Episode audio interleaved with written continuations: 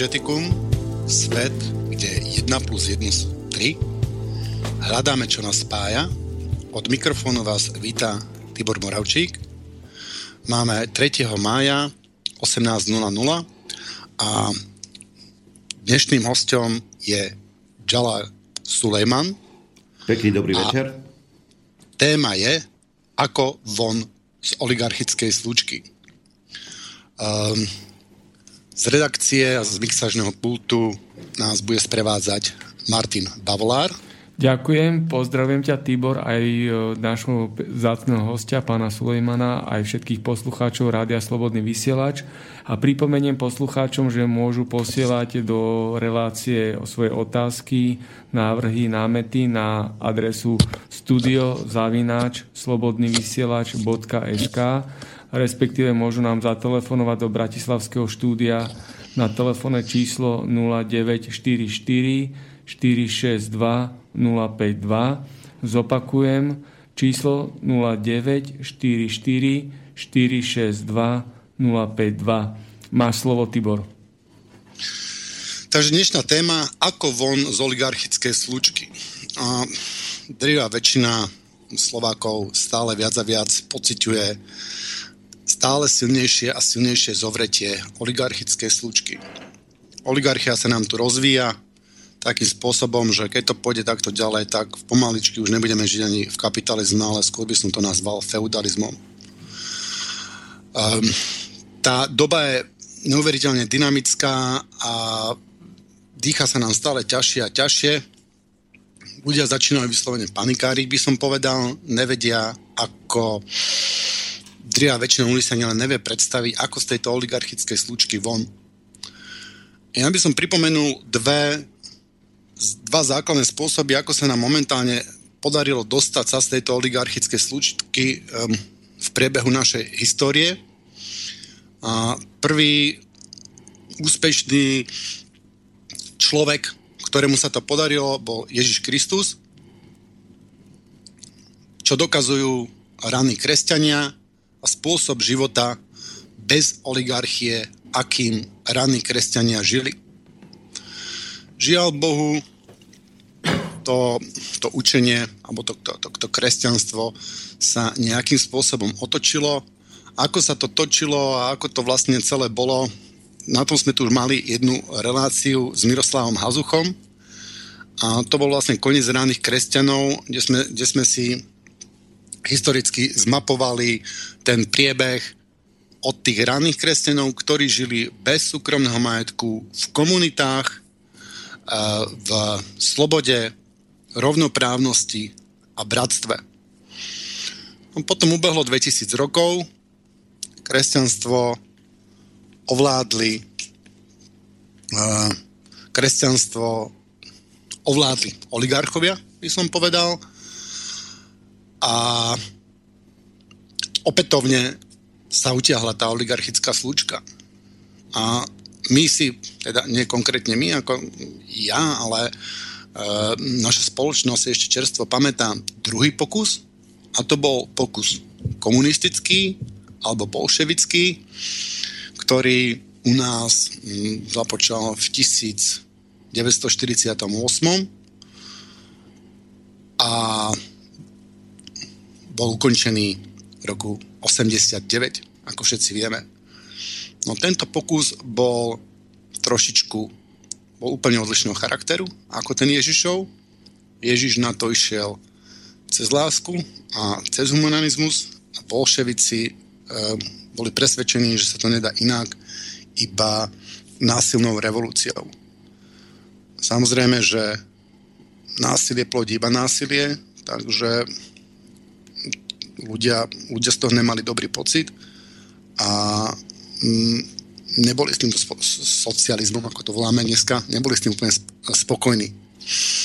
Takže, pán Žal, ja by som sa vás zo začiatku opýtal, že čo si myslíte? Prečo, prečo ten padol ten socializmus, alebo skúste mm, nám niečo o tomto druhom pokuse, ako sa dostať von z oligarchickej slučky, niečo povedať, váš, váš názor na toto.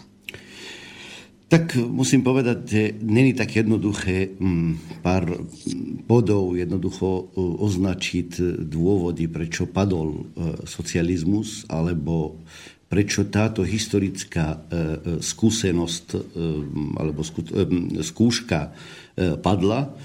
Treba tam hľadať určité objektívne, ale ako aj subjektívne dôvodu, dôvody tohoto pádu. Medzi tými objektívnymi by som povedal, e, je tam ten konkurent, to znamená nepriateľ socializmu, tu je ten kapitalistický systém, ktorý panoval v Spojených štátoch amerických a v západnej Európe e, a urobil všetko možné k tomu, aby e, mohol jednoducho zastaviť cestu socializmu. Faktom ale je, že po bolševickej revolúcii E, bolševici ochmatli polovicu sveta z úst oligarchie. To nebolo tak jednoduché.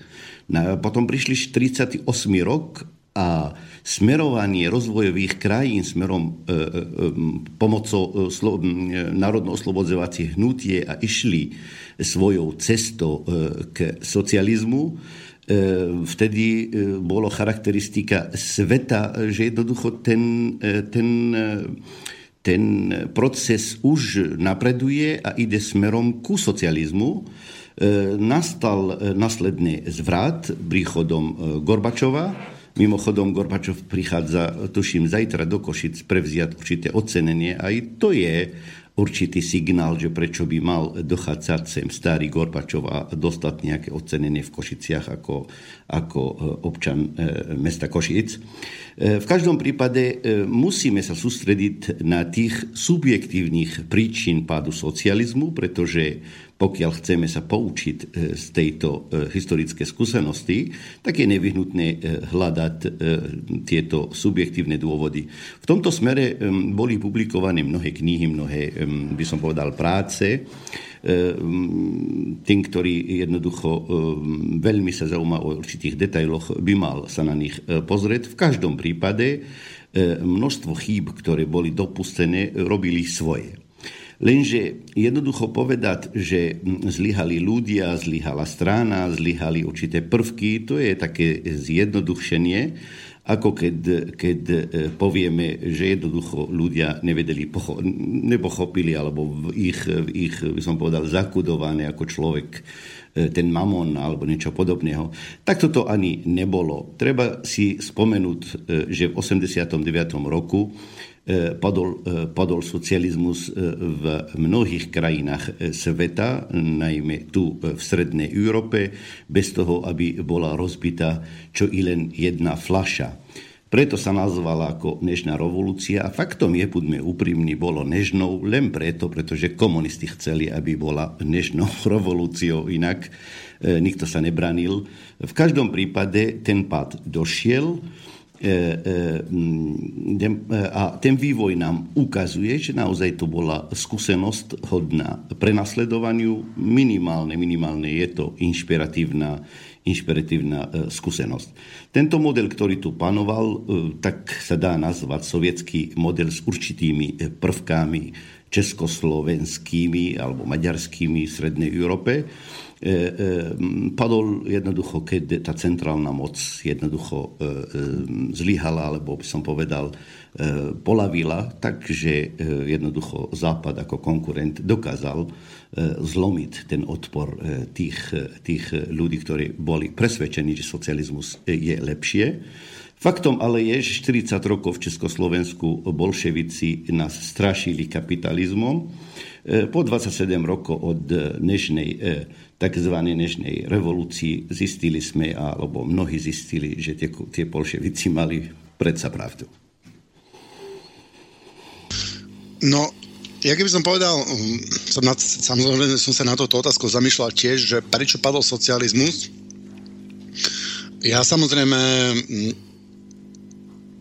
sa snažím zhodnotiť uh, objektívne aj pozitíva a negatíva socializmu.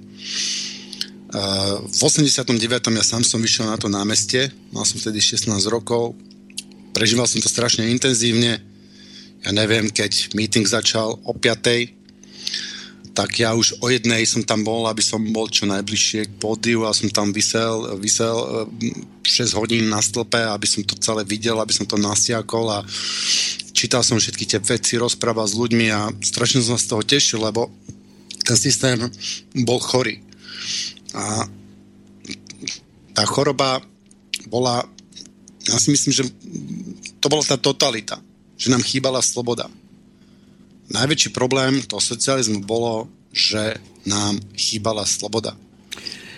Tak ak vy dovolíte do toho trošku vstupovať, ja musím povedať, e, keď ste mali 16 rokov, ste boli na námestie, ja vtedy som mal 21, taký istý pocit mali v roku 2010 a 2011 obyvatelia Líbii, Sýrii, Egypta a podobné tiež jednoducho ľudia išli s tým, že jednoducho prichádza tá, e, tá sloboda. E, konkrétnejšie vám to poviem, lebo to sú dnešné dni, ktoré, e, ktoré som zažil vtedy, keď som mal 45 rokov, tak vnímam oveľa viac silnejšie a triezvejšie, ako keď som mal 21 a vy ste mali 16. Pozrite sa, v Egypte nikde nenašli ste nič, čo sa volá sloboda v tých transparentoch ľudí, ktorí išli na námestiach. Takým istým spôsobom sa dostali na námestia ako tu v 89.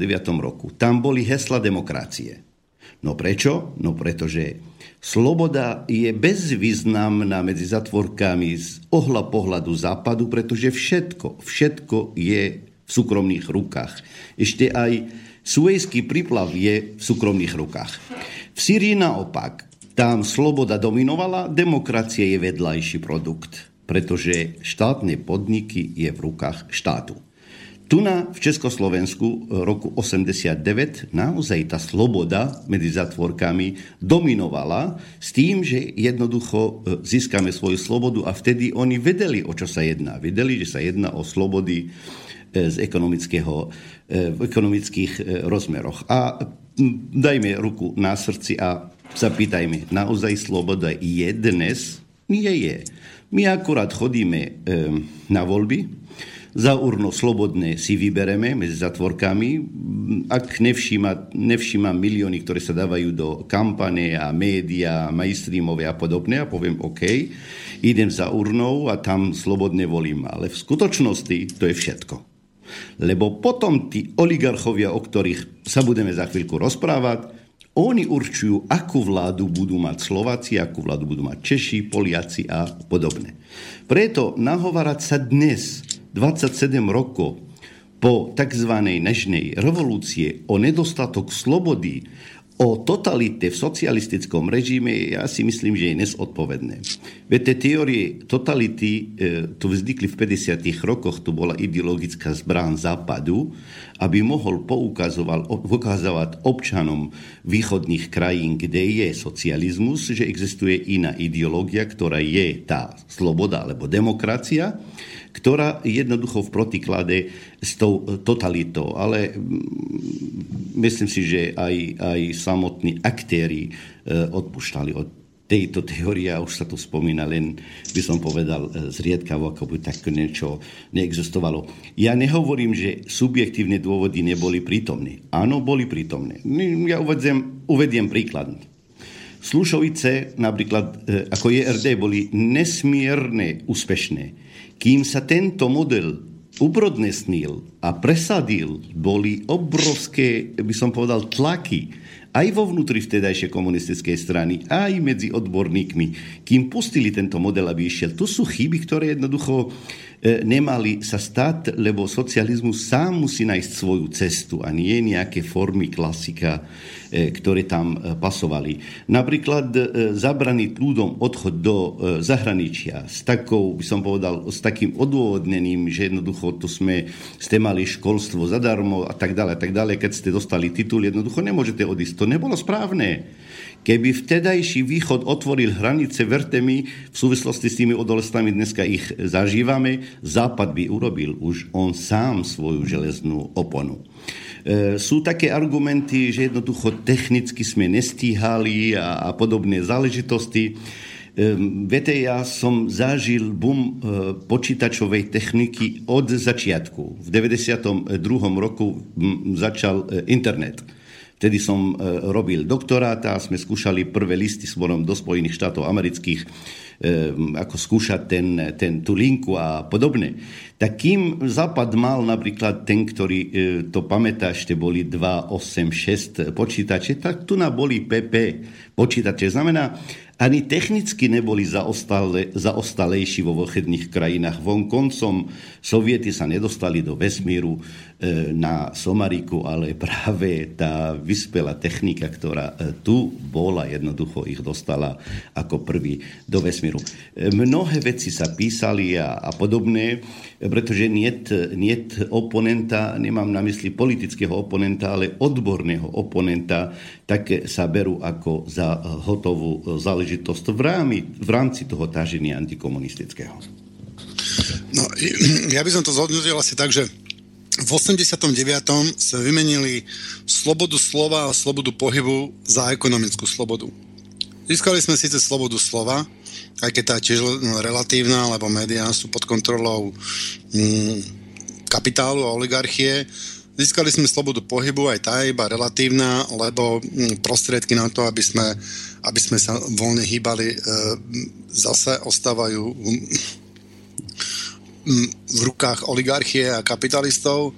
No a stratili sme ekonomickú slobodu. To znamená, že predtým sme mali slobodu, že čo sme si vyprodukovali, to sme viac menej mali. A momentálne, e, čo si vyprodukujeme, tak to nám e, upíri odsajú a či už sú to naši, ako ja volám oligarchu upíry, lebo upírov považujem za metaforu k, k feudálom a kapitalistom. Takže hm, stratili sme ekonomickú slobodu, to znamená, že začali sme žiť e, v biede. Čo sa týka tej, tej hm, hm, totality a to, jak, jak boli niektorí ľudia utlačaní, no tak sa pozrieme, dneska máme koľko, 30 tisíc bezdomovcov, ja neviem, tretina národa je, je, je bez práce, takže keby sme to spočítali normálne, nepodľa tých štatistik, ktoré neustále menia, že ako náhle ťa vyškrknú z úradu práce, tak už není si e, v štatistike nezamestnaných. Čiže naozaj koľko ľudí dneska je bez práce. Čiže môžeme sa zhodnúť na to, že vymenili sme jednu slobodu za druhú slobodu? Ehm, k tomuto by som dodal, e, dodal ehm, jednoducho, ehm, doprovoľne sme vzdali istoty, ktoré boli. Ja zo súkromného života dnes som bol si zobrať úver, aby som si opravoval zuby. Toto je neslychané, zkrátka som vysokoškolský učiteľ, mám za sebou doktorát, a e, považovaný za intelektuál a idem do banky si požičať, aby som mohol opraviť zuby. Tak ako pracujúci, ktorý bere 400 eur e, minimálnu mzdu, dokáže vôbec snívať sa, starať sa o svoje zdravie. To sú, to sú obrovské hm, istoty, ktoré tu boli. Ja, keď pozerám na nich očami dnes, ja niekedy poviem, že tu sú zázraky ktoré, ktoré boli dnes, už je samozrej, samozrejmost, že nie sú. V Bratislave pohybujú, a tu je hlavné mesto, ktoré žije na úrovni 150 priemeru Európskej únii, vyše 6 tisíc bezdomovcov. Máme 3,5 milióna ľudí, ktoré, alebo exekučných titulov.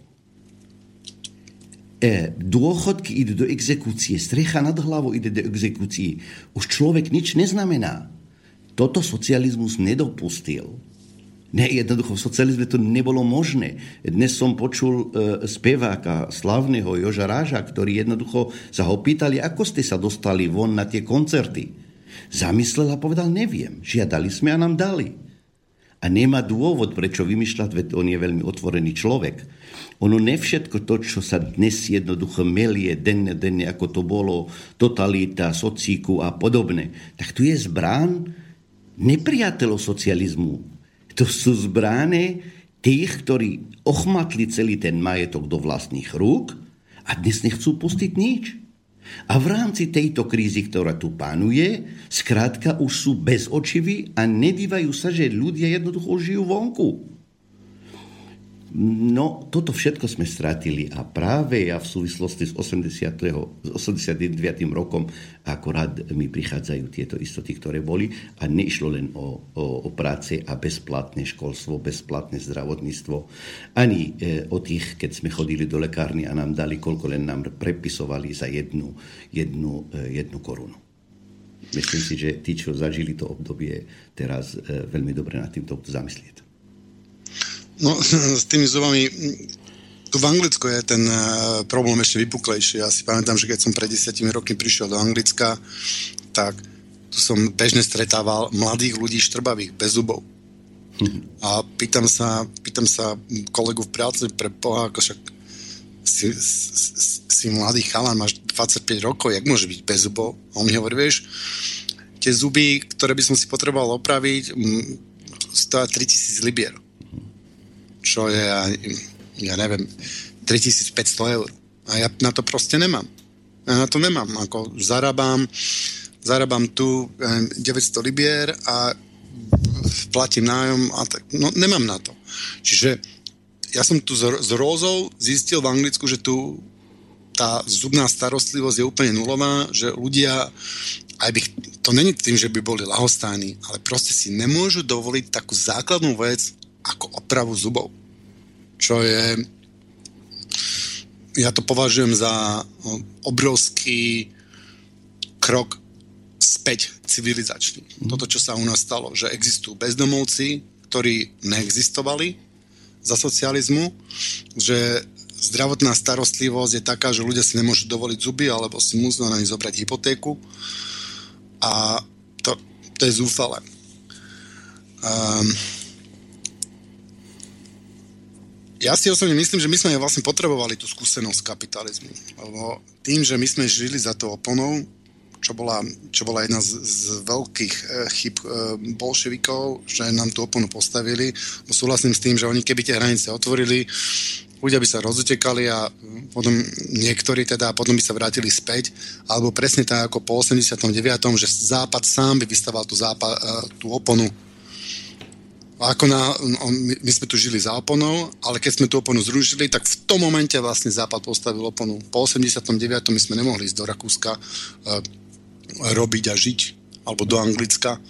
Proste sa to nedalo, lebo ten Západ okamžite v tom momente, ak my sme zrušili tú oponu, oni tú oponu postavili.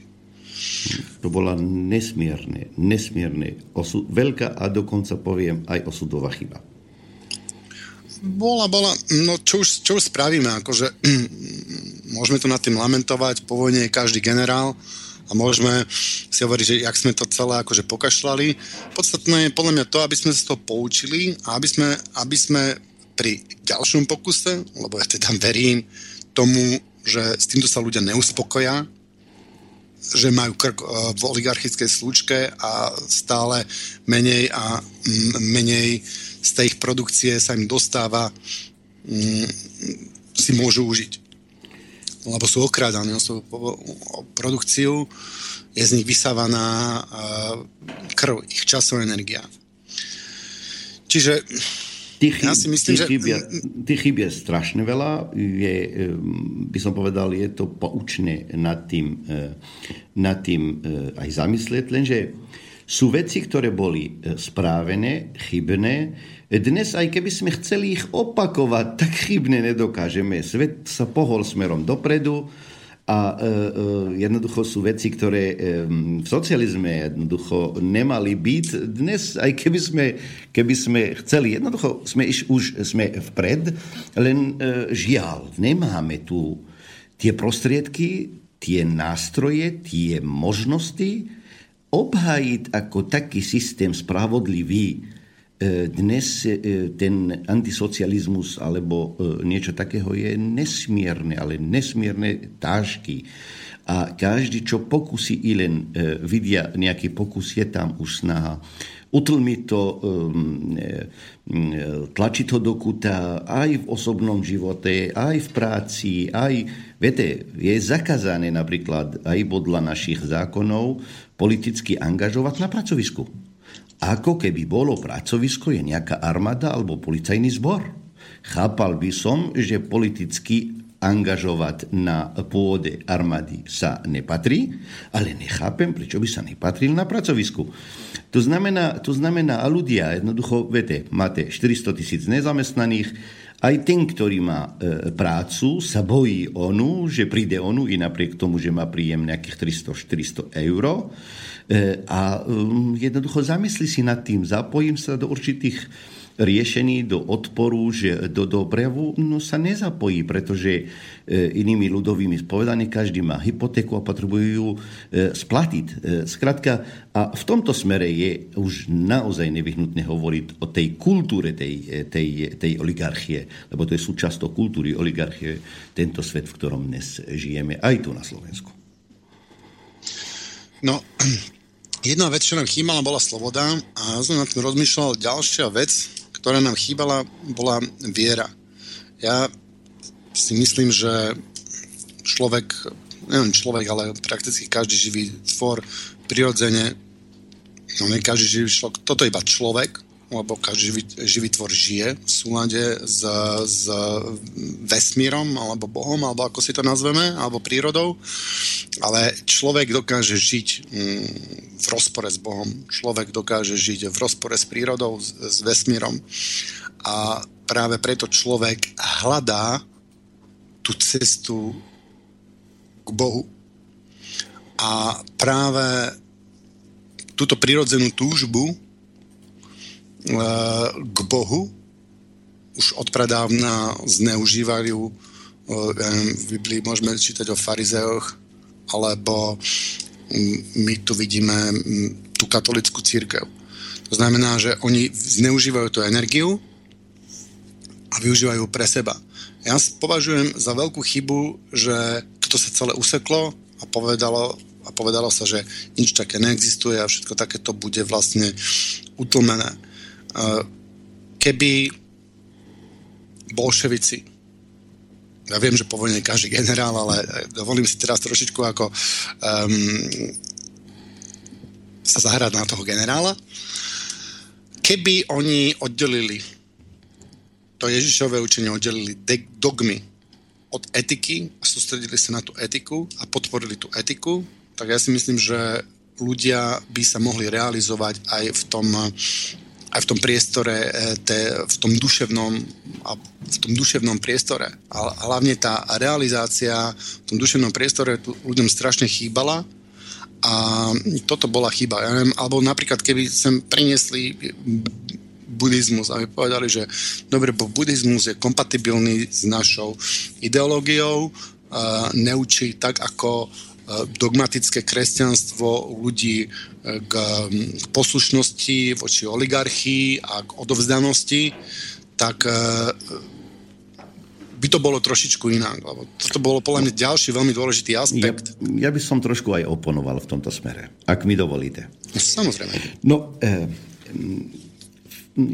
vychádzajme, ja sám musím povedať, ja som kresťan, E, e, ortodoxnej e, cirkvi. Mm, dokonca aj pochádzam odtiaľ, kde vznikli prvé kresťanské spoločenstva, o ktorom ste mali v minulej relácii.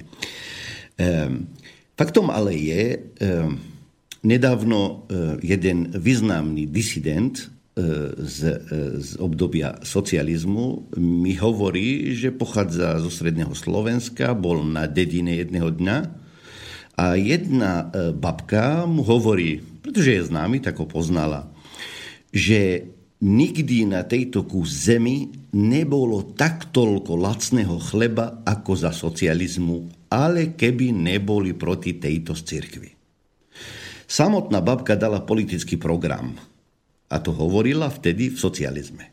Len keď zamyslíme si nad tým, a koľko sa hovorilo o utlaku kresťanskej cirkvi počas socializmu, ja si myslím, že je strašne zveličované. E, ja som zažil socializmus a kostoly boli plné. Dokonca, ak dnes porovnávam počet pokrstených na územie Slovenskej republiky v roku 2015 a v 70. rokoch, zistím, že počet pokrstených bolo oveľa viac ako teraz. Ja som na schval povedal v 70. E, rokoch, pretože tu boli ten boom socialistický, tie výsledky, počet pôrodov a, a podobné. To znamená, církev ľahko prežila socializmus a je oveľa tašie prežije liberalizmus v kapitalizme. Oveľa tašie. Nie len kvôli počtom tých pokrstených dnes, ale, ale v dôsledku toho obrovského úpadku. Áno, e, predtým e, funkcionár komunista nemohol byť, alebo nemohol praktizovať svoje kresťanské e, by som povedal, e, presvedčenia a byť e, e, funkcionárov komunistickej strany vtedajšie. Nemohol byť, skrátka, nikto mu až striktne nezakázal, ani trest ho nepostihoval, by som povedal, takého charakteru, že ho dáme do basy len preto, pretože je kresťan, tak to nebolo. Ale chybou bolo, že komunistická, spoločno, komunistická strana, ktorá viedla túto, alebo presadzovala tu, ten socializmus, nedokázala získať na svoju stranu práve e, katolickú církev. Že nechala ju ako prostriedok a nástroj bre svojho, bre nepriateľa socializmu, to jest kapitál a kapitalizmus, aby ju zneužil v jeho bitke alebo v jeho 40-ročnej e, bitke, keď hovorím o Československu, e, e, o tom, kto zvýtazí v, v, v, v sútažení. Tom bola obrovská chyba. I napriek tomu z dokumentov vieme, že takéto pokusy boli, lebo samotní biskupy mali alebo prejavovali na začiatku nadšenie a záujem byť súčasťou budovania tohoto socializmu. Na začiatku jednoducho to, to, tá, by som povedal, tie výsledky a e, však sami vieme, že samotná Slovenska, alebo na Slovensku tu na, tu na je to, tu v každej jednej dedine bol iba jeden dom z kamena, ostatné všetko chatrče. A ten pohyb a to nadšenie jednoducho e, e, postihlo aj medzi zatvorkami aj, aj církev lenže komunisti nedopustili, nepustili, e, by som povedal, túto církev, aby participovala na budovaní socializmu. A v tom vidím tú chybu. Ale že by jednoducho e, až takí boli prenasledovaní, dajme ruky na srdce a povedzme pravdu. Tak to tomu nie je. Jednoducho aj samotný fakt, že e, každý kňaz, každý kňaz bol platený štátom, toto bolo socializmu, to nie je nejaká novosť po tzv. E, po tzv. nežnej e, revolúcii. Dokonca, e, keď som spomenul, že pochádzam z takej krajiny, kde prvé, prvé kresťanské spoločenstva vznikli, počet knázov, ktorý má biskup na územie Slovenska počas socializmu je oveľa viac ako počet knázov, ktorú majú biskupy nikde v tých krajín, kde samotné kresťanstvo vzniklo. To znamená, aj tá církev bola e, dotovaná práve tou mocou, ktorá budovala socializmus. Tak to neboli. Kostoly boli plné, ja som chodil.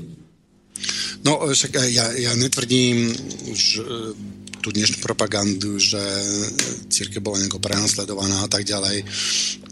Každopádne tam si treba oddeliť to kresťanstvo samotné, tú, tú ideu od církvy katolíckej a od církvy organizovanej. Tak e, milo sme tu rozobrali, e, ako církev, ako pápež vyšiel s tým vyhlásením Rerum Novarum, ktoré je vyslovene proti všetkým sociálnym, sociálnym zmenám. Uh, No, každopádne nechajme už minulosť, minulosť minulosťou a poďme sa pozrieť, jak to bolo, jak, jak by sme mohli Ne, musím to ešte povedať. Musím sa ešte vrátiť späť, ešte sa musím vrátiť k tej, k tej minulosti, lebo je to veľmi podstatné.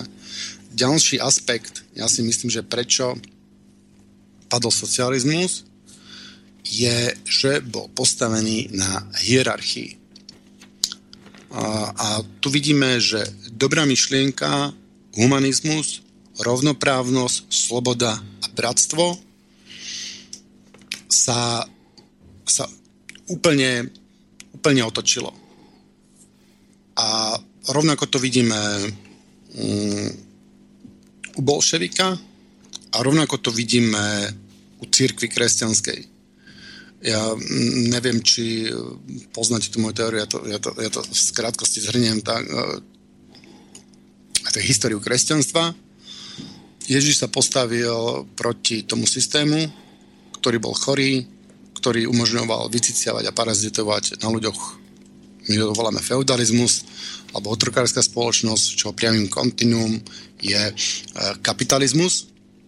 No a vtedy tá oligarchia, keď zistila, že ľudia sa vyčlenili, e, sa vyčlenujú a začínajú žiť v tých komunitách bez súkromného majetku, tak e, musela, musela mať veľký strach, lebo určite im došlo, že pokiaľ všetci ľudia okolo nich e, nebudú, nebudú žiť e, v tom systéme a nebudú bojovať o moc, nebudú okrádať jeden druhého, tak ich moc padne a oni nebudú, budú musieť sami robiť. Takže prišli s ideou, ako ovládnuť kresťanstvo, a to bolo prostredníctvom dogiem a hierarchie.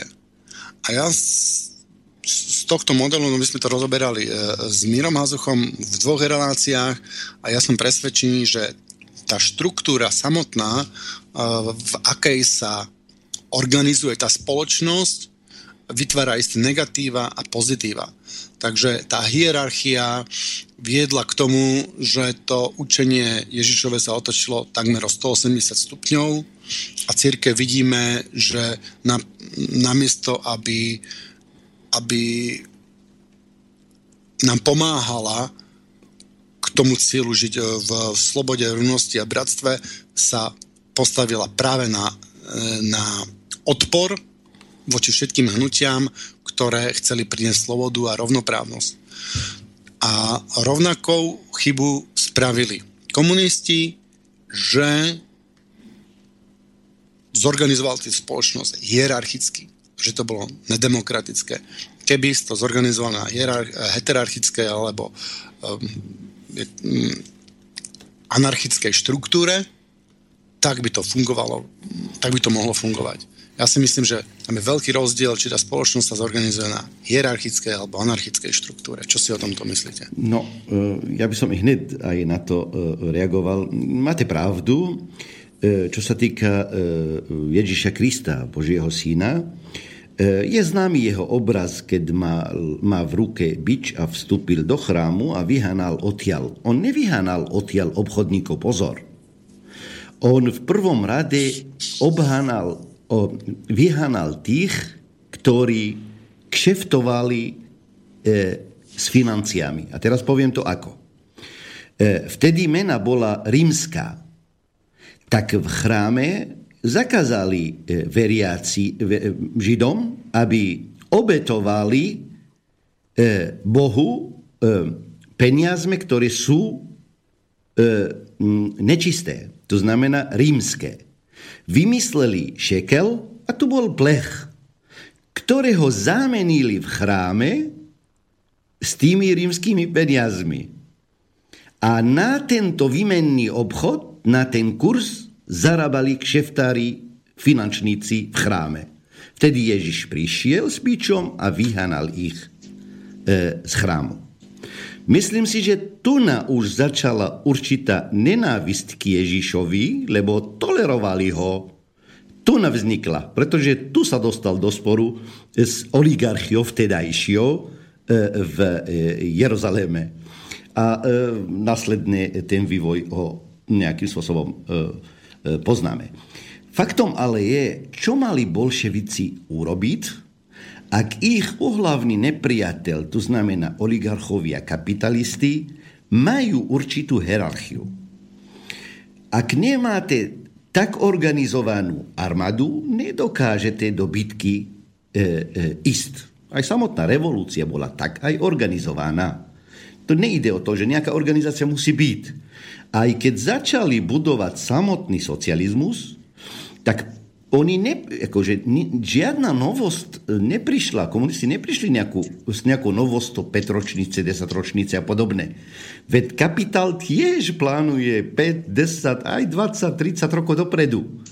To znamená, hierarchia vznikla e, z potreby toho boja. Otázko je, ako narábali vtedajší bolševici alebo komunisti z organizovania ekonomického systému v rámci reálneho socializmu. To znamená, ja som spomenul na začiatku vznik toho družstva Slušovice. Mimochodom, aby ste vedeli, o čo sa jedná, e, e, po, po, páde Slušovic to padli za Havla, pretože trval na tom, že ten podnik musí padnúť, tie posledné zrnka socializmu. Vznikli 43 akciových spoločností, výrobných spoločností na, základe tohoto, na, na, na podklade tohoto podniku, aký bol obrovský a veľmi úspešný. Ja mám na mysli, že chyba nastala, že v hľadanie ďalších fóriem e, e, vlastníctva.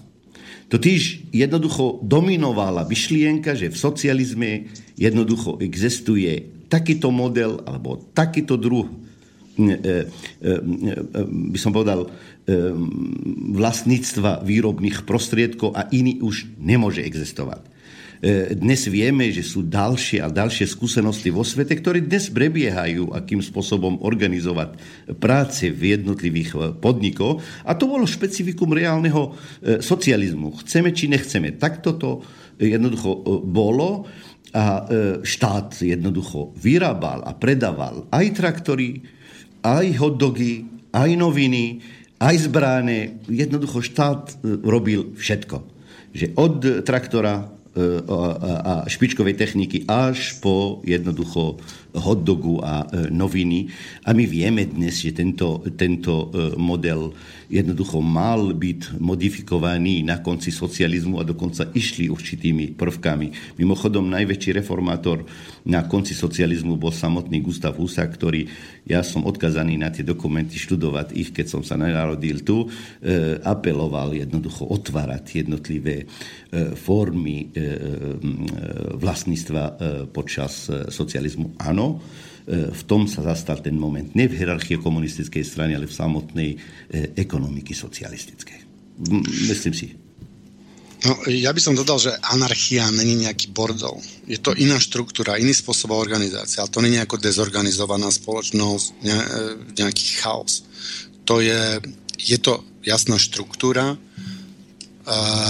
je to neurónová sieť, v podstate na podobnom princípe funguje náš mozog, takže tá, tá kopec zvieracích alebo primi, spoločenstiev alebo spoločenstve primitívnych ľudí žije vlastne v anarchii a žijú vlastne usporiadanie. A tu sme sa dostali vlastne k formám vlastníctva, a ja by som tu spravil nejakú čiaru za tou históriou a išiel k tomu nášmu pôvodnociu, ako von z tej oligarchickej slučky. Akurát by som poprosil Martina o nejaký krátky predel, keby nám tu dal nejakú, nejakú súvisiacu peknú pesničku. Pustím pesničku od Elánu, aj keď bez peňazí. Super, ďakujeme. Nech sa páči.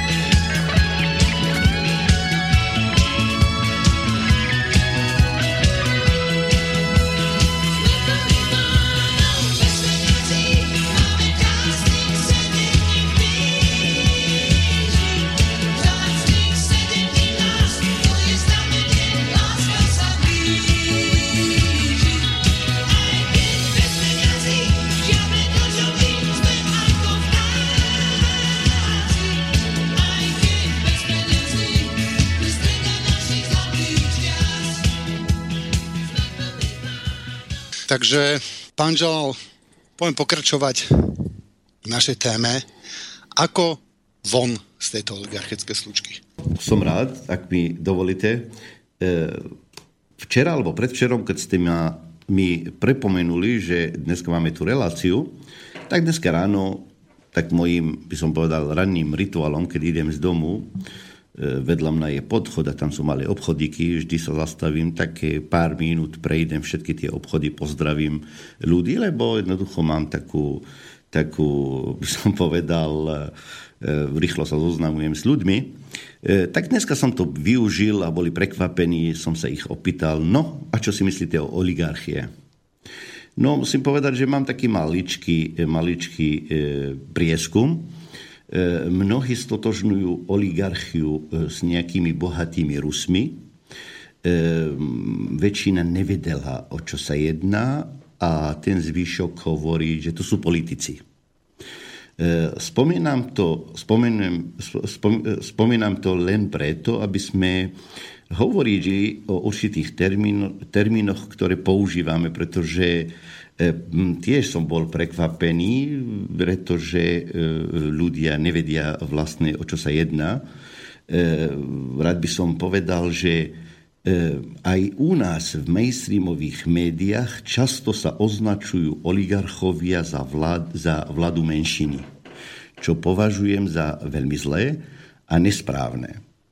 Teda dneska pokračujeme v debate o vláde nepočetnej menšiny, dá sa povedať miniatúrne, to znamená, je to skupina osôb e, fyzických a právnických, ktorá vládne tohoto svetu, Slovensku a o nej práve rozmyš- eh, rozprávame.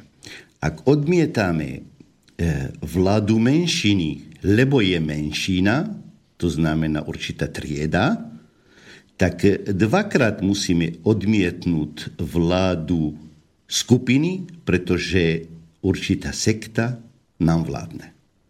Ak môžeme o tom debatovať ďalej, by som bol e, rád a nebudeme hovoriť e, o nejakej e, vláde nejakej nedefinovanej menšiny. Pretože ak nedokážeme definovať túto skupinu ľudí, tak nedokážeme nájsť určité východiska k danému stavu. To znamená, bude jasnejšia alternatíva, ako von z tej slučky, ak poznám, ako práve sa správa táto skupina a prečo nám skupina vládne a aký vztah má s určitými politikmi, ktoré, ktoré pôsobujú na politické scéne, scéne a bolo by vhodné aj rozprávať o, kultúry, o kultúre tejto vládnúcej miniatúrnej menšiny. 1% to 1% populácie versus my, zbytok 99%. A toto ide naprieč celou históriou. Moja základná otázka je, že myslíte si, že tej oligarchie, alebo tej, sa môžeme zbaviť ako ne fyzicky tých ľudí, ale tej ich moci revolúciou, alebo je to možné aj nejakou našou organizáciou, prípadne tou salamovou metodou, ako oni nám tú slučku uťahujú. Tak... Eh, Je revolúcia nezbytná, ako tvrdia komunisti, alebo dá sa to aj inak. Napríklad Ježiš na to išiel bez revolúcie, ako dosiahol, zbavil sa tej oligarchie iným spôsobom, od lesa. Ehm, takto, ona samotná, táto miniatúrna vládnúca e, menšina, ona nám hovorí, aká je cesta k jej odstraneniu. Hovorí nám to nepriamo, pretože ona totiž robí chyby. E, robí chyby spočívajúce v tom, že ona je krátko zráka, nevníma pohyb histórie. Ona to nevníma. Ona si presadzuje určité záujmy, ktoré má, presadzuje plošne na spoločnosť svoju kultúru a nevníma, že ten pohyb e, v, a ten, ten, by som povedal, že ten historický materializmus je tu a to funguje a sú určité spoločenské vztahy, ktoré sa budú vyvíjať. Nedá sa e, e, e, inak. Keď ste povedali 1%, e, toto zostane tiež len číslom. Ale na Slovensku nevieme počítať viac ako 14 mien a spoločnosti, ktoré tu vládnu všetkého. Na Slovensku je okolo 200 tisíc spoločností a iba zo pár týchto spoločností, iba zo pár, troch, štyroch alebo max 5, majú vyše 10% HDP Slovenskej republiky. Inými slovami, máme tu tri, e, tri e, výrobné aut, Všetky, keď dáte ich dohromady, nes, neznamenajú nič v hodnotách aktív, ktoré majú oproti jednému menu, ktorý je tu a ktorý je príslušný k tejto oligarchie. Oni chcú... E, viete, málo kto nám verí dnes, že taký malý počet ľudí tu vládne. No pretože my nedokážeme dostať k určitým číslam, je to veľmi ťažké, a keď aj sa dostaneme k niektorým číslam, je veľmi ťažko dostať to k občanovi. Najjednoduchšia metóda, ako si všimnúť, že oligarchia tu vládne, samotná rýchlosť, e, zmena legislatív, takmer astronomická, e, nám nahovorí, alebo nám napovedá, že tu je niečo není v poriadku. Samotný fakt, že e, politik robí so svojou prácou akoby profesiou, dlhodobejšou a nám nahovorí, že iba jeho skúsenosti nám napomôžu. Tak pozrite sa na politické strany, jednotlivé. Už sú 27 rokov tie isté osoby pohybujú No tu sú jedno z tých kultúr, ktoré má e, oligarchia, aby zabezpečila určitú stabilitu, tak ona má jedného vojaka v poli, toho politika, ktorý bije podľa toho, čo ona chce. A je istota, keď ten politik je k dispozícii. Ako náhle dostane oligarchie do úzkosti, to znamená, ten politik dobre tú svoju prácu z jej ohla pohľadu nerobí, tak niekedy vstupujú sami do politiky a v Českej a Slovenskej republiky príklady sú e, veľa. Pozrime sa na minister financí Českej republiky. Sám povedal, čo, čo, čo, prečo vás platím, platím vôbec. Keď nerobíte to dobre, jak ja urobím. Vstúpil do politiky a jednoducho je vládnúca, je vládnúcou stranou, ale tak otvorené a bez akýchkoľvek problémov.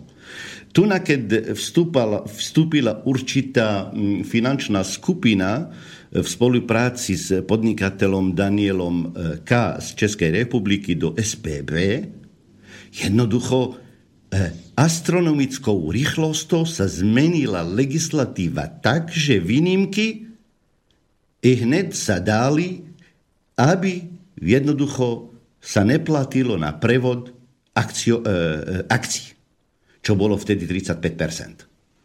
Aby mohlo jednoducho mohla oligarchia vstúpiť do takého nesmierne dôležitého, dôležité odvetvie e, v samotnom štáte. To znamená, e, poslucháčom Slobodného vysielača nemusia zaujímať až tak čísla, koľko vlastní ten oligarcha alebo onen, samotný fakt, že sa takéto veci dejú a sa píšu každý deň v novinách, musí im napovedať, že tu niečo nie je v poriadku, že tu vládne úzká e, skupina ľudí a rozhoduje o našich osudoch a životoch. No, viete, teraz ste mi povedali, že revolúcia.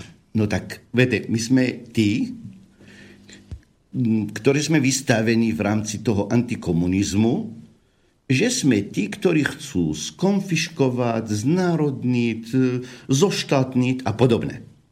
No a keď detailnejšie na to pozrieme, že kto nám to vyčíta?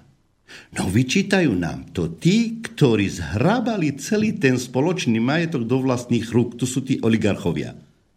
No ale ak oligarchovia sa nás opýtajú, či chceme skonfiškovať, znarodniť a, e, a, a e, zoštátniť ich majetky, tak tu musíme hrdo a nahlas a cez étery a cez slobodného vysielača povedať, áno, to chceme.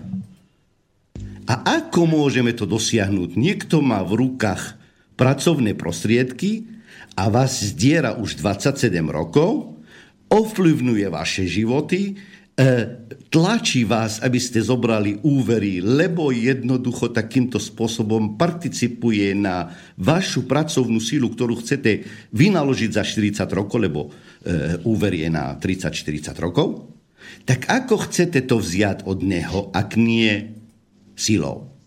Ako? A to sílo mám na mysli revolúciou. Ako inak?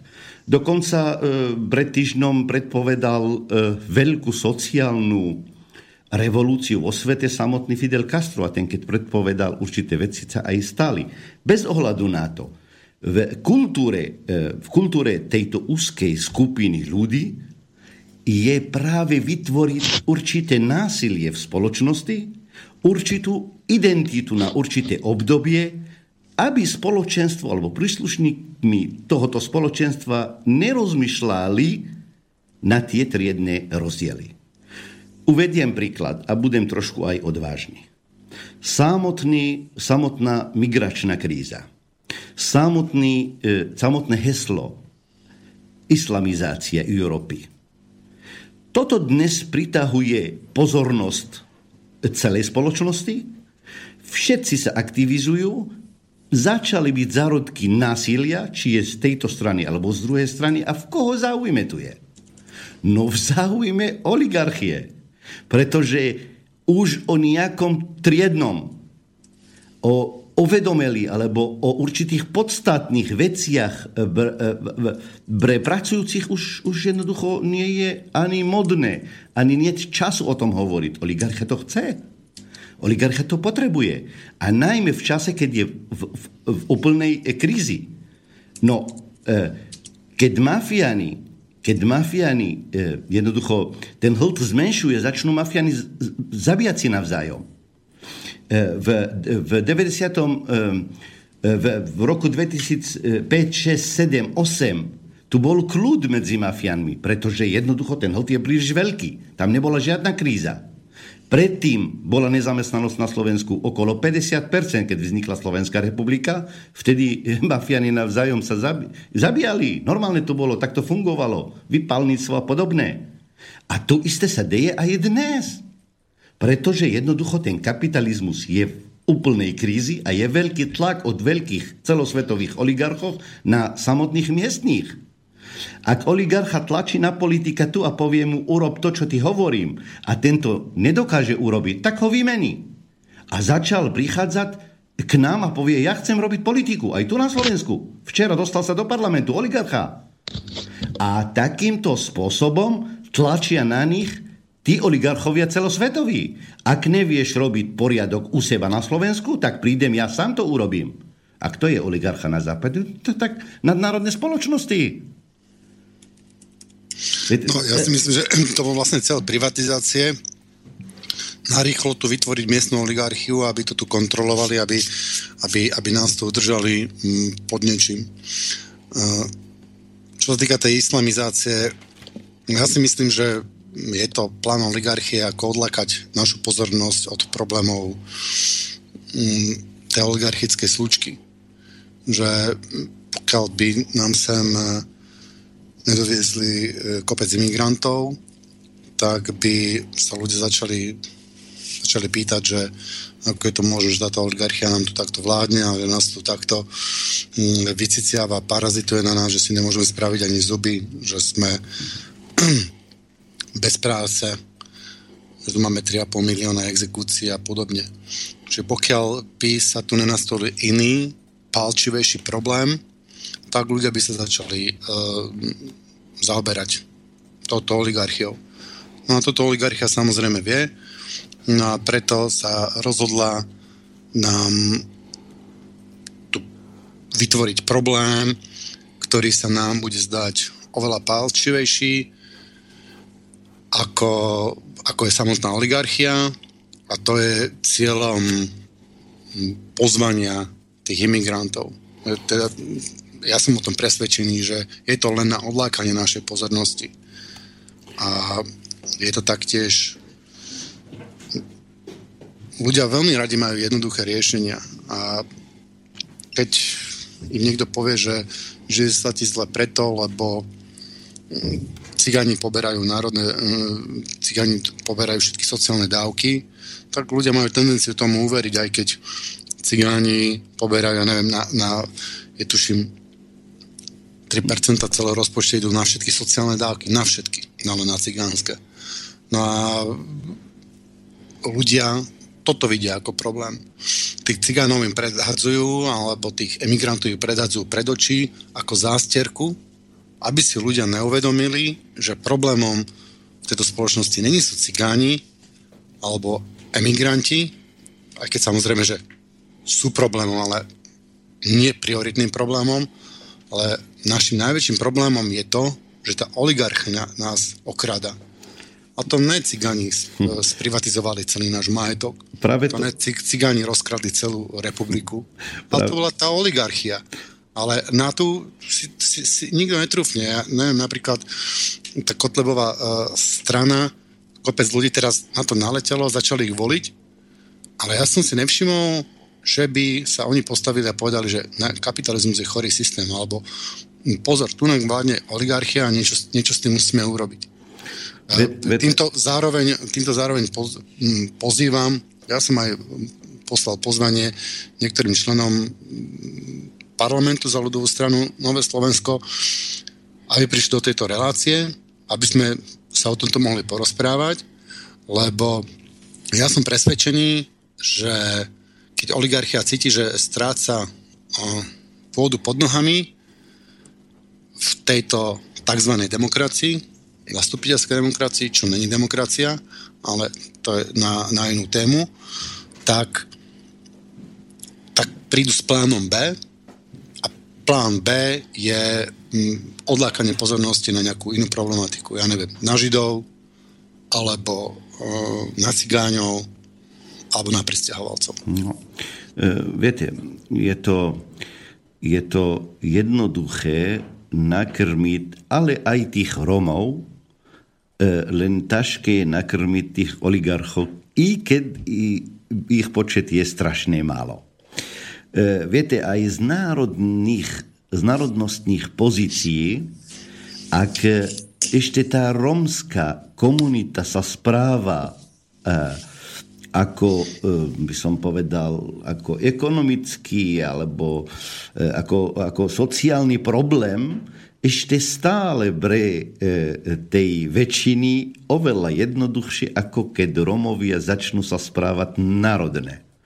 To znamená, začnú nastoliť tu národné otázky, lebo ich počet je veľký.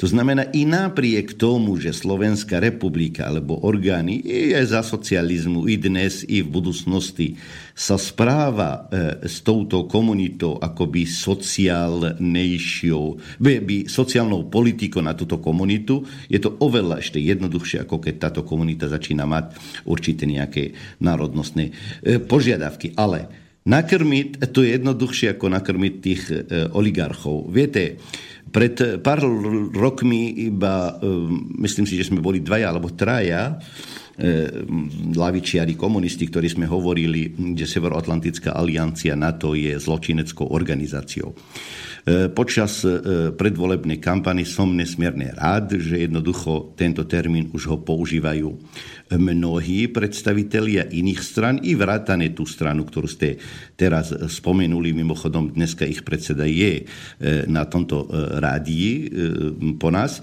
V každom prípade používajú ten termín, že tu je teroristická organizácia a znel tento termín aj v Národnej rady Slovenskej republiky. Som presvedčený, že pokiaľ táto strana chce byť ešte nadále pôsobiť v územie Slovenskej republiky, tak by mala si všimnúť, že aj kapitalistický, oligarchický systém je zločinný a je nevyhnutné ho odstraniť. ak, ak, viete, nedávno sme mali 1. maj a ja som vystúpil, kde som odmietol pri, pripojiť sa k tomu nechutnému polovaniu po voličoch podľa týchto výsledkov volieb ale tam existuje vodítko, ktorej, podľa ktorej vieme, že táto strana sympatizuje s neofašizmus, alebo nie táto osoba, alebo občanské združenie, alebo a tak ďalej, tak ďalej. Myslím si, že ten, ktorý sa nehlasí k odkazu Slovenského národného povstania, ako aj z antifašistickej tradícii tohoto národa, tak bude to skrytý, alebo je to sympatizant e, fašizmu a dajme ruku na srdce pred tými parlamentnými voľbami, ako aj po nich počet poslancov Národnej rady Slovenskej republiky, ktorí sa k tomuto odkazu sa nehlásia. Ich bolo veľa e, a stále sú pred tými voľbami, ako aj e, po nich.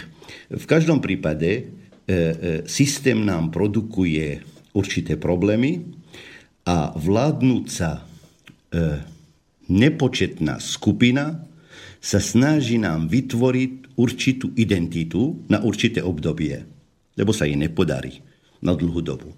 Dnešná identita pre našu spoločnosť je identita taká, že národ musí sa schopiť, pretože je veľký tlak na islamizáciu, migráciu a podobne.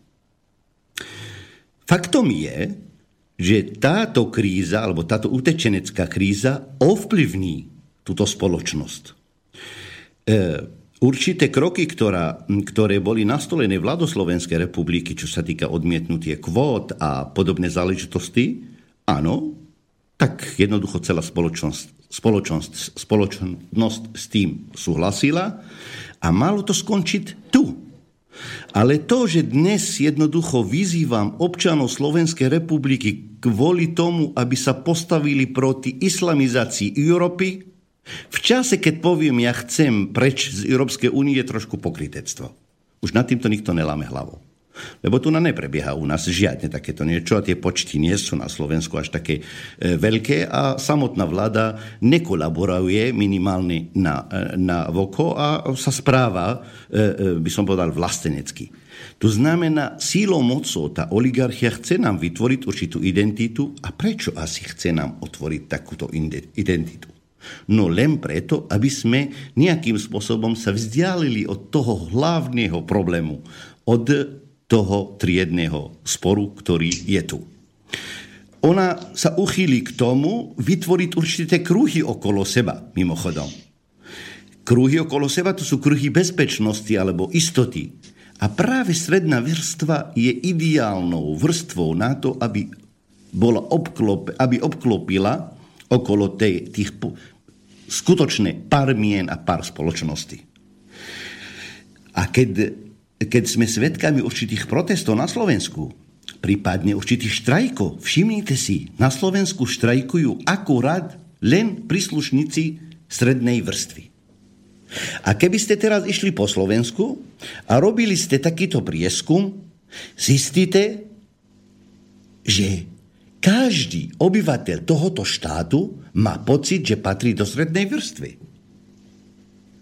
Povie vám, no otec je šofer, ale my sme ako, čo sa týka, e, čo sa týka, e, by som povedal, tohoto, tak my sme tak patríme do tej strednej vrstvy. Každý má pocit, že patrí no, do stredná vrstva je e, lenže, lenže... vrstvo pracujúco. Toto by si ľudia mali v uvedomiť, že stredná vrstva to není vrstva parazitov, ktorí parazitujú na práce iných. Viete, Stredná vrstva sú stále pracujúci. No, tu sú pracujúci, námestní pracujúci, ale v každom prípade určitá, tak keď povieme, keď povieme, že išli až tak revolučné e, lekári, že jednoducho podali vypovede. Až tak revolučné, do takéhoto stavu, že dám vypoved, inak odchádzam, alebo zvýšiš mi. No takúto revolučnosť nikdy nenajdete inde. To je tá stredná vrstva. Nenajdete indy. Čím to je? Nie je uvedomila? Ja pevne verím, je uvedomila. Ale je tak zotročená, že nedokáže jednoducho pohnúť, eh, pohnúť, pohnúť zo svojho domu. To znamená, eh, riešenie, alebo ako von z tej slučky, eh, občianský odpor. Občianský odpor, a hovorím doslova občiansky, pretože aj táto stredná vrstva, ktorá je, ona má strašne tohoto veľa prvkov z toho najchudobnejšieho. Znamená, chudoba nesedí doma, pôjde von, ale my nejdeme byť nikoho.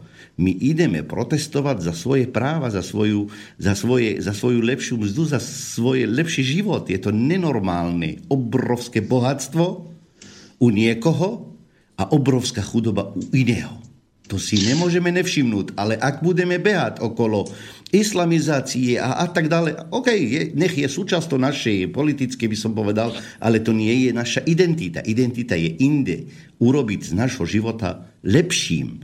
A toto je už cesta veľmi ťažká a e, osveta je nevyhnutne potrebná. Ak človek nad týmto zamyslí chvíľku a povie, že ja chcem byť ten, ktorý chce angažovať, e, aby sme tento občianský e, odpor nejakým spôsobom e, pohli, tak máte pocit, že vy ste nejaká myš, ktorá stojí oproti bildozoru a na tej bildozeri sedí oligarcha so všetkými nástrojmi, ktorý on má a vy nič nemáte.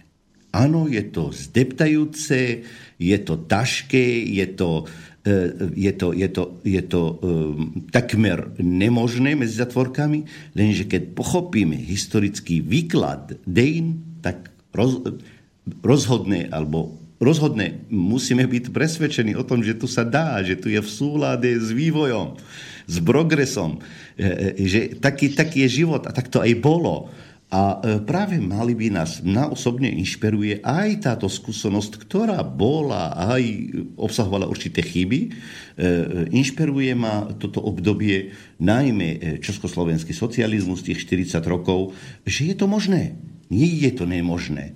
Tak si predstavte, aký potenciál musel mať Karl Marx, keď žil v hlbokom kapitalizme a dokázal predstaviť určitú spoločnosť, kde bude panovať nejaká e, sociálna spravodlivosť. Je to pre nás oveľa jednoduchšie, oveľa ľahšie. Máme ideológiu, máme skúsenosti a nie len v Československu a v Sovjetskom zväze, skúsenosti dnes, ktoré prebiehajú aj v Číne. E, aj v iných kútoch sveta. Nie sme sami v tom boji a tá oligarchia jednoducho panuje skoro na celom svete. Na celom svete. Takže nesme sami v tomto smere a tu by malo byť pre nás e, pozitívne, povzbudzujúce a e, cesta občianskému odporu. Viete, samotný Lenin niekedy v apríli e, roku 1917 povedal, iba revolúciu zmeníme tento stav a možno moja generácia tu, generácia tu nezažije. A v skutočnosti... Myslel si to aj Marx, že iba revolúciu, lebo teda no, Marx mal možno je, iné predstavy. No nie, nie, nie, nie, nie. To nebola teza Leninová len dokončím toho Lenina a e, neobehlo 6 mesiacov a revolúcia oktobrová bola k dispozícii. E, no Táto... lebo pokiaľ viem, tak Marx povedal, že e, vlastne tá, tá revolúcia protikapitalistická alebo tá, tá, tá zmena sa stane v nejak najbohatšej, najbohatšej krajine ekonomickej a ja čo som čítal, tak mne z toho teda vyšlo, že to vôbec by nemusela byť revolúcia fyzická, násilná, tak ako ju spáchal Lenin. Viete, e, viete takto, e, sam, samotný Marx hovoril, že e, hnácim motorom dejín sú revolúcia.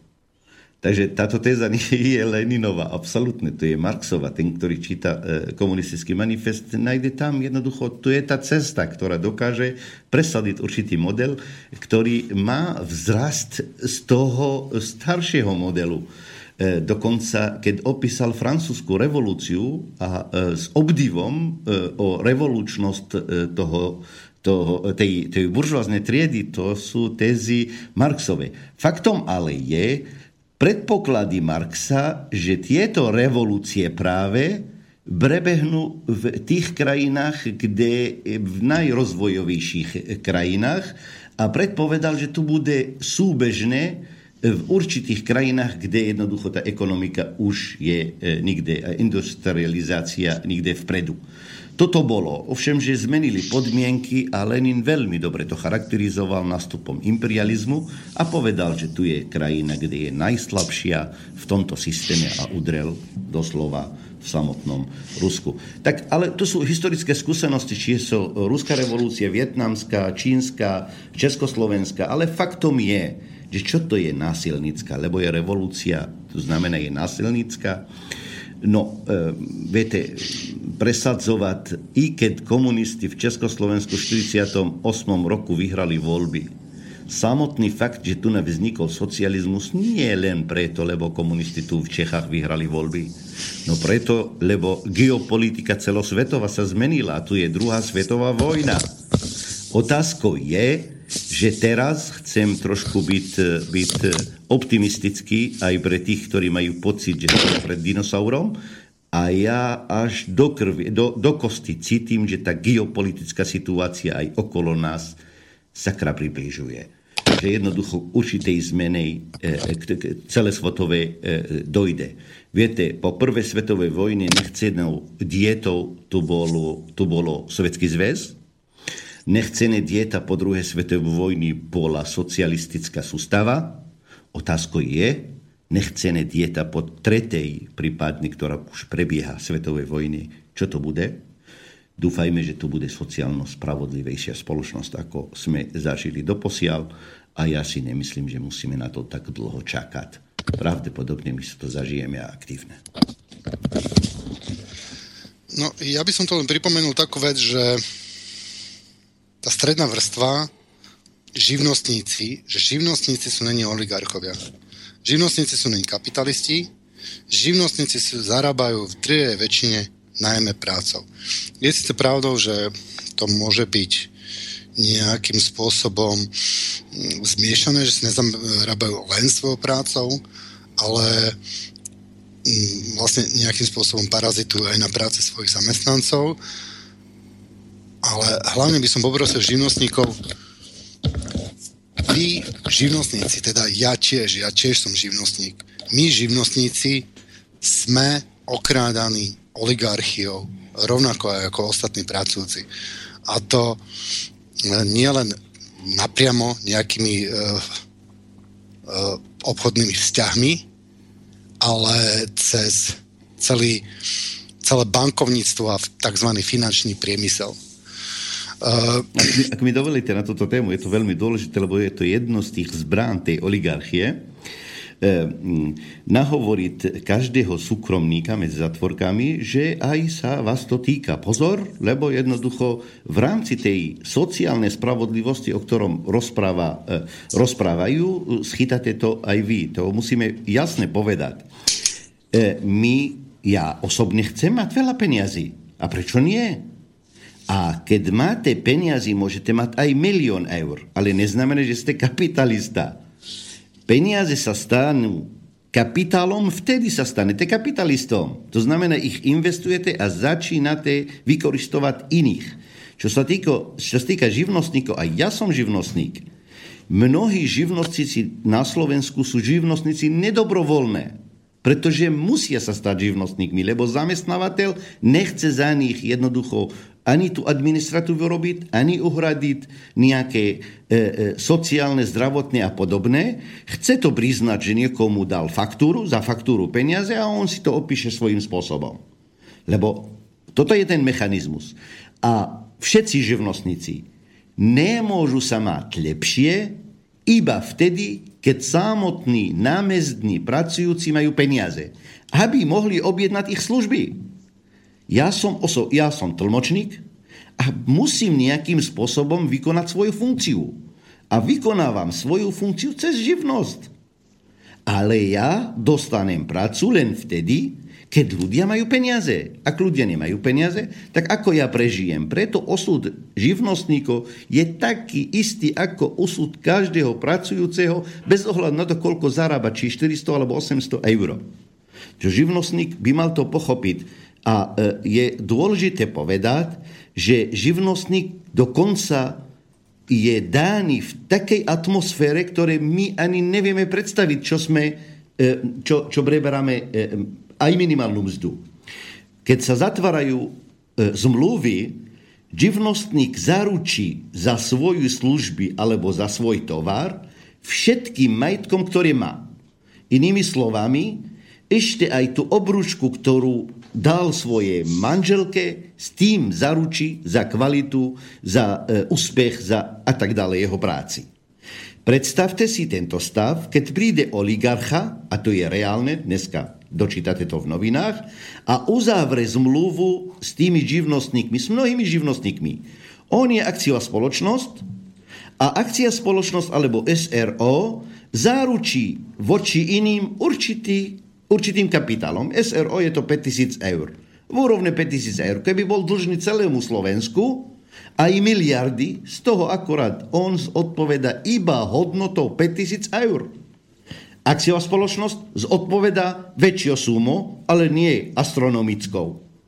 A uzatvára zmluvy s mnohými živnostníkmi. Teraz, živnostník zodpovedá voči toho oligarchu všetkým, čo má, ešte aj gate svoje manželky, ale akciová spoločnosť oligarcha voči tomu živnostníku, živnostníkovi akorát zaručí, zaručí iba výšku jeho základného imania, a nie imania jeho základného imania. Potom, keď dojde k tuhému, živnostník pôjde sa obesiť, lebo nemá ako zaplatiť a pôjde mimo systému, lebo ani na zdravotné a sociálne služby nemá. A toto je prípad Širokého a jeho, a jeho spoločnosť oproti ostatným živnostníkom. A radikál, lavičiar, ktorý sedí v parlamente Slovenskej republiky, okamžite, alebo lavičiar, okamžite musí prísť s určitými návrhmi legislatívnych zmen a tie by mali byť veľmi rýchle, pokiaľ tu vládne lavica a zmeni túto rovnicu okamžite, aby zabezpečil tých živnostníkov a nie zabezpečiť živnostníkov no, uh, cez rozpočet Slovenskej republiky.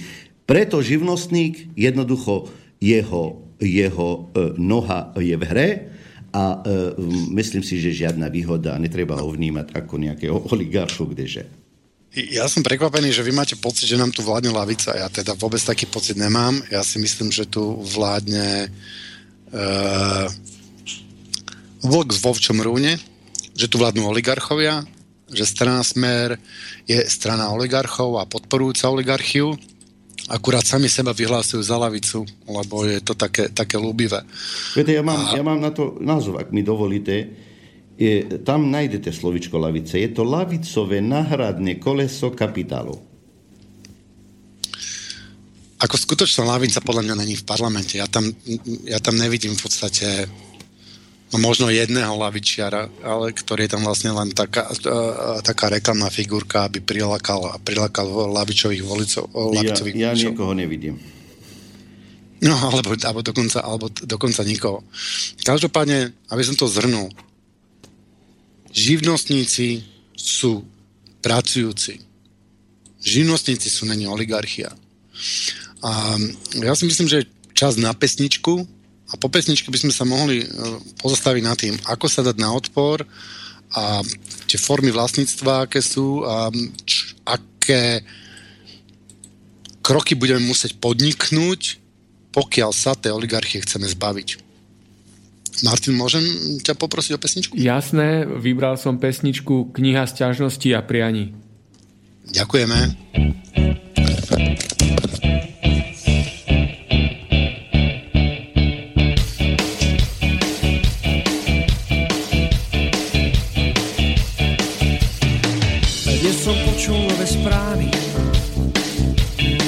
Opäť som sa sklamal. Každý, kto tam vravel, bez očí klamal. Možno klamú, lebo vedia, že nás ženú do záhuby, že bude lepšie, neverím už. Podľa mňa sú to len sľuby. A ostane nám iba láska,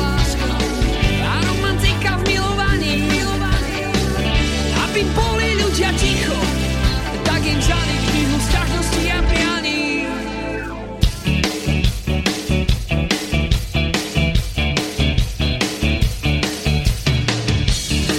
niekedy premýšľam, že kto je vlastne hrdina.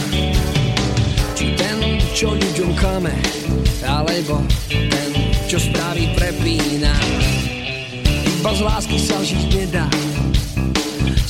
si vypýta aj brucho. A keď už nemáme čo do úst, tak aspoň zažeňme to sucho. A láska, láska a romantika v milovaní.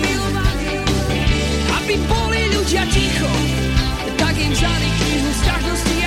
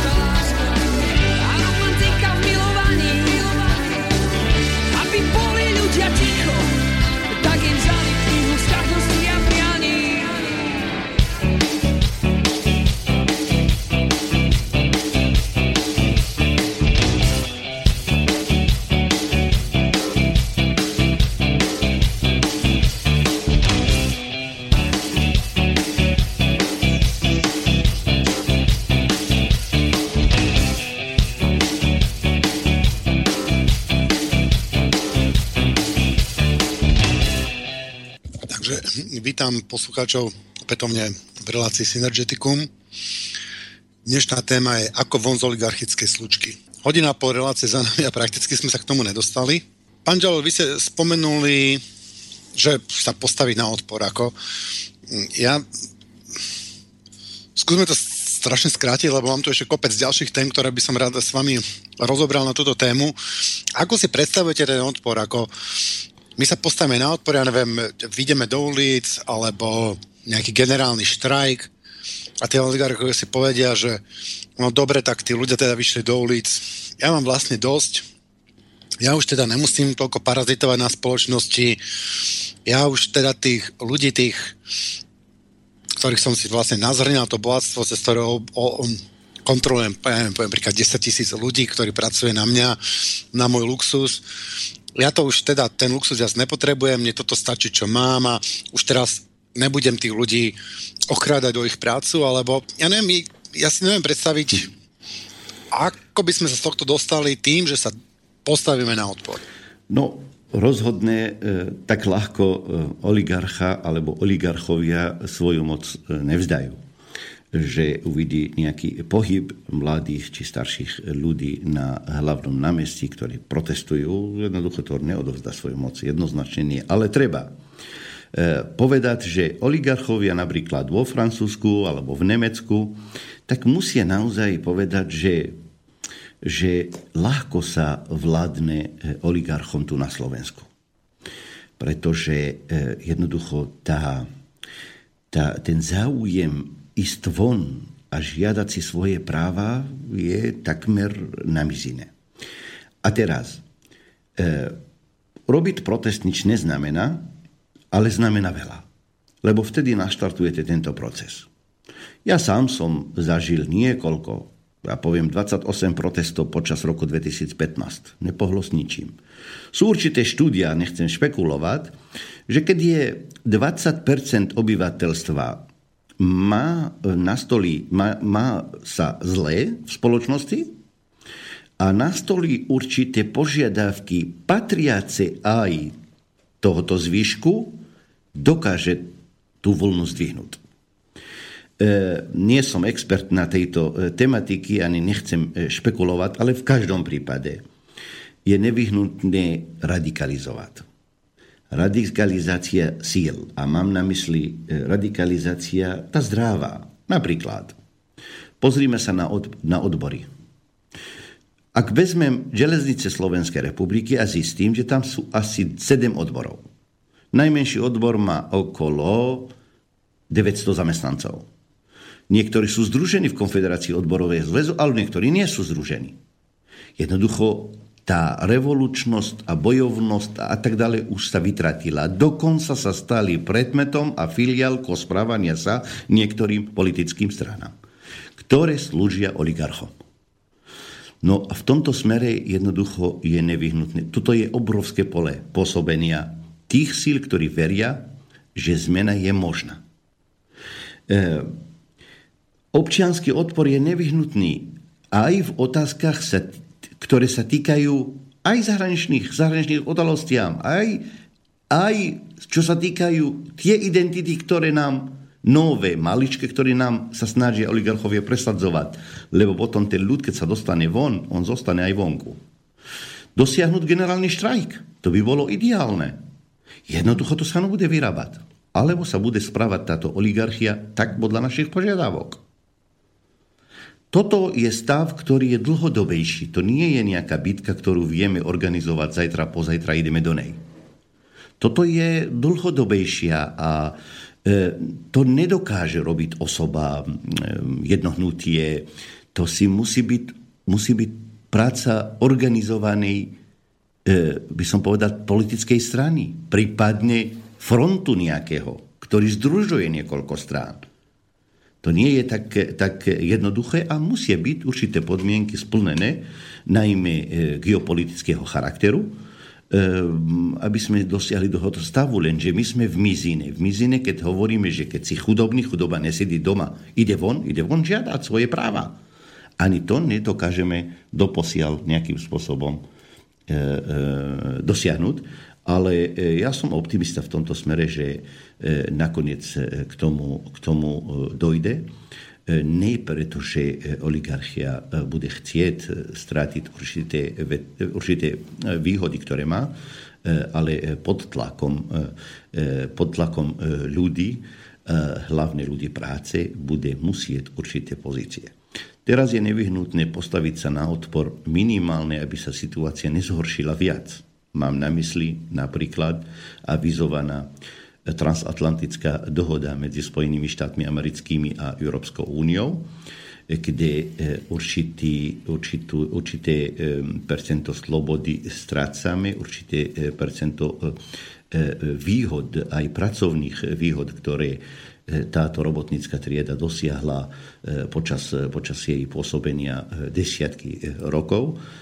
Jednoducho aj tie výhody môže sa stať, že ich stráti aj e, na túto bázu treba e, zdvihnúť. Myslím si, že je nejaký pohyb dnes v Európe všeobecne. Aj na Slovensku začal proti tejto e, dohode, ktorá nakoniec môže byť ten odpor e, úspešný a vyzerá to tak, že e, množstvo ľudí, ktorí sa zapájajú do tohoto odporu, rastie. Uvidíme na Slovensku, ako to e, bude vyzerať, ale na Slovensku môžeme zažiť v tejto záležitosti veľké úspechy len preto, lebo prichádza predsedníctvo Slovenskej republiky Európskej únie, to znamená, určitá pozornosť bude venovaná sem a e, je dosť možné, že sa bude lamať chleba alebo pohnúť ľady v tejto záležitosti počas predsedníctva Slovenska v Európskej únii. Možno, že vynútia Slovensku aj túto tematiku, aby, aby bola súčasťou tých tém, ktoré sú prioritou pre Slovenské republiky. To znamená, ak dosiahneme tento stav, že väčší počet ľudí budú na ulici, tak títo ľudia už zvyknú chodiť von a budem nesmierne rád, pokiaľ e, Slobodný vysielač e, bude aktívne e, participovať v tomto smere ako, ako alternatívne médium, ktorý pušta určité správy a určité názorové prúdy, ktoré sú priam zakázané v, hlavn, v hlavných mediálnych správ. Do Bratislavského štúdia nám prišli aj otázky mailové od poslucháčov, tak ja prečítam dve. Patrí podľa vás ku zástupcom veliacej slovenskej oligarchie aj poslanec Boris Kolár? Ján z Levic má takúto otázku.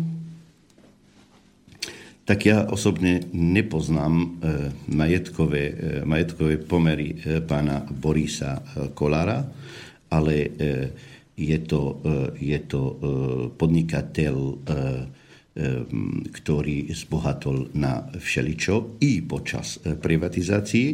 Či je to už zo špičky tej oligarchie, to neviem odhadnúť, nemyslím si to, ale je to človek, ktorý chce, by som povedal, použiť svoju osobu ako vazal veľkej oligarchie v rámci politiky v Slovenskej republiky. Ďalšia otázka. Ja mám, no, ešte jedna ja, otázka. Ja, mám, ja mám podobný názor, akože není to ten najväčší oligarcha, ale uh, rozhodne za všetko, čo má, nevďačí svojej práci. Treba povedať, že za každým kapitálom, veľkým kapitálom je veľký zločin.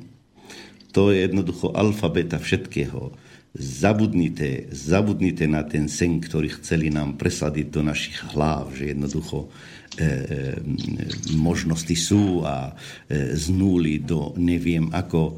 Skrátka, za veľkým kapitálom e, e, veľké zločiny to vždy býva. K téme občianského odporu, respektíve občianskej neposlušnosti prišla takáto otázka. Pomohlo by prestať platiť dane, odvody, živnostníci. Museli by to spraviť všetci a koľko by museli vydržať neplatiť, aby sa niečo zmenilo?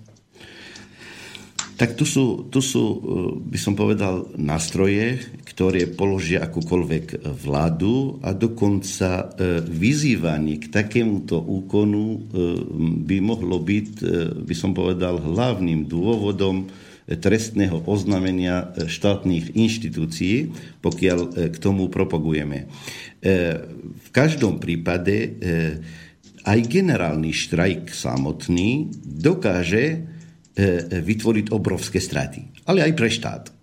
A dokáže položiť akúkoľvek, e, akúkoľvek vládu.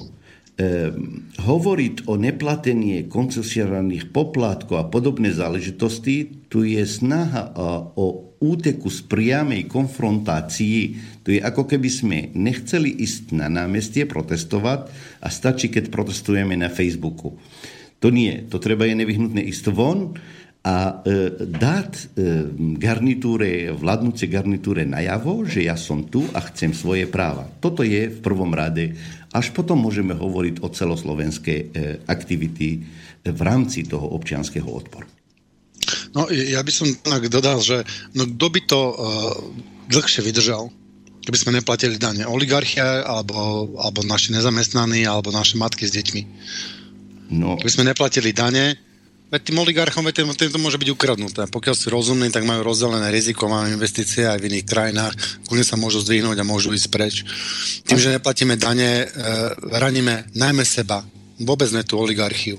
Ono ja si dokonca myslím, že to neplatenie daní je, je e, propagandou oligarchie, že oni dane neplatia, že oni dane odlievajú do Panamy a kade tade a e, teraz chcú vlastne, povedal by som nejako morálne e, legitimizovať to, že oni neplatia dane a na, navádzajú aj živnostníkov a pracujúcich, aby neplatili dane jeden z dôvodov, prečo sme v týchto mm, v tomto probléme je, že, že e, oligarchia prakticky neplatí dane. Povedzme si na rovinu, tí najbohatší neplatia dane, všetky tie, e, celú tú daňovú povinnosť vyvezú von a tu neplatia. Ja si myslím, že jeden zo spôsobov, ako si posvieti na tú oligarchiu je to, aby proste každá jedna koruna, ktorá bola na Slovensku zarobená, aby tu bola zdaňovaná, aby ju nebolo možné vyviesť. Tak, ako to bolo v Nemecku po druhej svetovej vojne, kde bola, neviem, 90%, 95% na daň. Bola to proste pasca na, na kapitál, keď kapitál chce prísť sem, môže prísť sem, ale von už ho nenecháme otiecť. Čiže ja si myslím, že to neplatené daní je mm, mm, jak by som to povedal slušne, kakanie si do vlastného hniezda. Toto je... Lebo, da, lebo tí oligarchovia, tí to, tí to vydržia, akože e, to, uh, oni, majú, oni majú tak rozdelené investície a, a, a ale na Slovensku, že keby, keby, nemali, keby nemali príjem e, zo Slovenska akože celý rok, tak oni sú v pohode, tak pokiaľ sú normálni a pokiaľ si rozdelili to, je, to riziko, že majú nejaké nehnuteľnosti, ja neviem, po Amerike a po ďalších kontinentoch čo tí oligarchovia, tá skutočná oligarchia určite má. Takže ja si rozhodne nemyslím, že neplatiť dane je, e, je cesta. Práve naopak, mali by sme si posvietiť na, na tých hajzlikov, ktorí dane, dane neplatia. Najväčší problém je v tom, že nás presvedčili o tom, že štát je niekto iný, že štát je tretia osoba. Ľudia, ty si štát, ty si štát, ja som štát, my všetci sme štát. To štát není niekto iný, my sme štát. A keď niekto okrada štát, tak okrada nás. Uh, uh, máme tam ešte nejakú ďalšiu otázku, lebo mám tu nejaké ďalšie témy, ten čas. Máme, máme tu, to viac menej ani nie je otázka, je to taký názor od poslucháčky Olgy. Celá relácia je bravo. Tak. Ďakujeme. No. Ďakujeme. No, ja by som ja tu skúsim teda nastaviť také, také riešenie, čo keby sme my spravili našu korporáciu? Ako postaviť proti oligarchom našu korporáciu? Ja neviem, ja poviem príklad, že keby som to bolo v mojej moci a ja by som bol vo vláde, tak prvé, čo by som spravil, by bola štátna banka. Spravil by som štátnu banku a tá štátna banka by proste netvorila zisk. By ponúkala bankovnícke služby, uh, spravovala účty a tak ďalej, uh, ponúkala pôžičky, ale netvorila by zisk. Ako náhle by sa nejaký vytvoril zisk, tak ten zisk by sa proste nevytvoril, by sa, by sa dali lepšie podmienky, lacnejšie podmienky na tie, na tie bankové služby. Keď sme vytvorili našu to je jedna vec, to môže byť to z hľadiska štátu. Potom ďalšia vec je, že my, ľudia, ktorí sme v oligarchickej slučke, si môžeme spraviť našu korporáciu a môžeme si vytvoriť taký nejaký priestor na férové podnikateľské prostredie, na, v ktorom nebudú parazitovať jedni na druhých a v tomto, v tomto prostredí by sme vlastne podnikali pod nejakou značkou, pod na, uh, uh, nejakou našou korporatívnou značkou, ja neviem, nazvime si to Synergeticum. Takže bola by, vyznikla by nejaká firma, ktorá je, ktorá je Synergeticum a bolo by to také nejaké združenie živnostníkov, by som povedal. Keby sa tí živnostníci zjednotili do nejakého väčšieho celku, tak by dokázali vytvoriť protiváhu tej oligarchii. A ja poviem za seba, že keby existovalo, e, keby existovala takáto naša korporácia, Synergeticum, ja by som si už nekupoval potraviny v Tesku, vždy som si kúpil Synergetiku, lebo som vedel, Synergetiku mňa ne, neza, nezarába a nevyváža produkciu do Slovenska von. Taktiež by som si uh, zobral, keď som potreboval Uber, iba so Synergetikom a všetky služby by som využil len tej našej korporácii. Ja to vidím v nejakom férovom prostredí, ktoré s za nami ovládaniu jednoduché čo si myslíte o tomto? Neviem, či ma počujete, pán Tibor? Ja vás počujem. No, u mňa je to nepočuť, tak e, predpokladám, že posluchači e, počujú. No, to by bola ideálna cesta, ak, ak môžem to hodnotiť. Ovšem, že musíme si, e, musíme si brať do úvahy e, jednu a závažnú záležitosť. Že toto by bolo, e, by bolo riešenie, ak táto oligarchia, tento kapitalistický systém pustí antisystémové strany e, e, e, do parlamentu a do vlády. Ovšem, tento systém je tak hermeticky uzavretý, že antisystémové síly, ktoré sú mimochodom aj stranu, ktorú zastupujem ako komunistická strana, nemá možnosť, ako sa dostať. Akorát chcú od nás, aby sme participovali na týchto volieb, aby sme legitimizovali. Ale dokedy to budeme robiť? Oni nepustia z nesystémové strany. A všetky tie strany, ktoré vidíte v parlamente Slovenskej republiky, ako aj e, mimo parlamentné, tu sú strany, ktorí sa nehlásia proti systému Proti systému znamená proti tomuto oligarchickému, proti tomuto kapitalistickému zločinnému systému. Sú strany, ktorí kritizujú systém, ale chcú ho zlepšiť. To znamená, zmeniť e, volebný zákon, nejaké reformy, ale tu je nič, tu je v rámci kozmetických e, e, úprav. Antisystémoví si nám nepustia a snažia sa všetkými možnými prostriedkami. Áno, tieto antisystémové strany snažia sa, dávajú určitú víziu a chcú nejakým spôsobom sa dostať. A preto prichádza k druhému bodu, že prečo vyzývame k občianskému e, celoobčianskému odporu ísť von, protestovať za svoje práva, radikalizovať odbory Slovenskej republiky. E, e, z tohoto dôvodu, pretože tieto antisystémové strany nemajú šancu sa dostať v týchto podmienkach do parlamentu Slovenskej republiky. A keď nemáte legislatíva, nemôžete zasahovať do, jednotli- do, do legislatívneho procesu, vy nemôžete ani tie kooperácie nejakým spôsobom to otvoriť. A tá druhá strana vás rozdrví v momente, keď nemáte e, dosah na, na, e, na e, legislatívu. Preto jednoducho prichádza aj táto, táto druhá metóda. Samozrejme, e, pokiaľ antisystémová strana sa dostane e, k moci e, vznikom štátnych podnikov, strategické podniky do rúk štátu, zľahší život ľudí, aby mohli byť súčasťou tohoto systému tým, že keď povedia exekúcie a strechy nad hlavou nemôžu byť súčasťou exekúcie, že dôchodky nemôžu byť súčasťou exekúcie, sfunkční odbory, aby boli v záujme ľudí, robili by určité kroky smerujúce k tomu, e, aby e, sa nastal progres e, v spoločnosti, áno, tu sú, by som povedal, určité socialistické prvky, ako by sme dokázali z toho marazmu e, von. Ja som uviedol jeden príklad na začiatku, že teraz berem úver, aby som si opravil zuby, aby sa takéto niečo jednoducho nemohlo sa stáť. To znamená, môj život nebude teraz sa pohybovať okolo úveru a mojich zubov, ale budem sa e, angažovať v prospech e, spoločnosti. No, je to možné, že těch politická strana, tá strana zdôže dostávať nejaké, nejaké percentá voľba. Však vlastne, ja viem, že to nie je lebo najmä za sebou média a pokiaľ nepodporuje kapitál, pokiaľ vás nepodporuje oligarchia, tak je minimálna šanca sa zvýť, ale by som vyčítal komunistické strane, oni vlastne neprišli s nejakým novým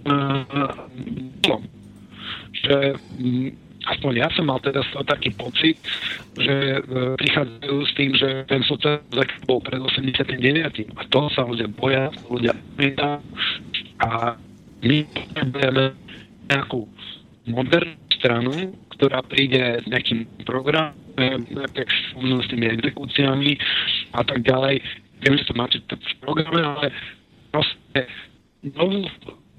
na povedzme si narovinu, že ten tačka komunizmus je profanovaný a kde tomu neverí.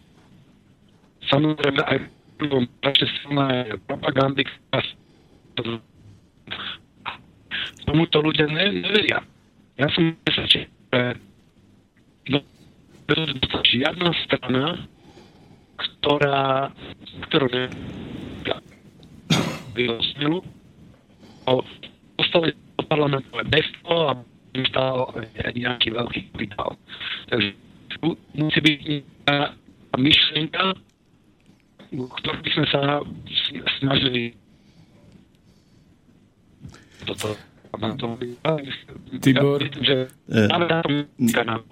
Tibor, Tibor, počuješ nás? Lebo my ťa veľmi prerušovanie tak počujeme. My si, my si želáme, že ste celý ten čas niečo konštatovali. Ak sa pýtate, tak my sme nič nepočuli.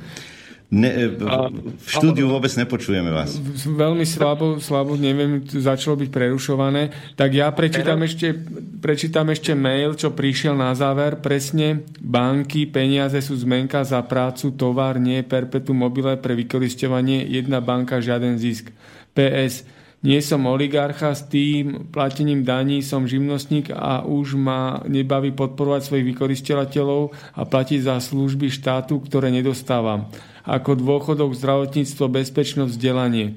Oligarchia už nemá čo rozkrádať, teraz rozkladá len dane naše a predáva lacno našu pracovnú sílu korporáciám. Jano Levic. Tak e, nech oligarchie to počuje. Skrátka, do nekonečna vládnuť tak ľahko nebudete. Skrátka, už aj živnostníci vypovedajú určitú, určitú poslušnosť, k ním sa budú pridávať aj pracujúci a s, takým, s takými veľkými nožnicami jednoducho to nie je možné.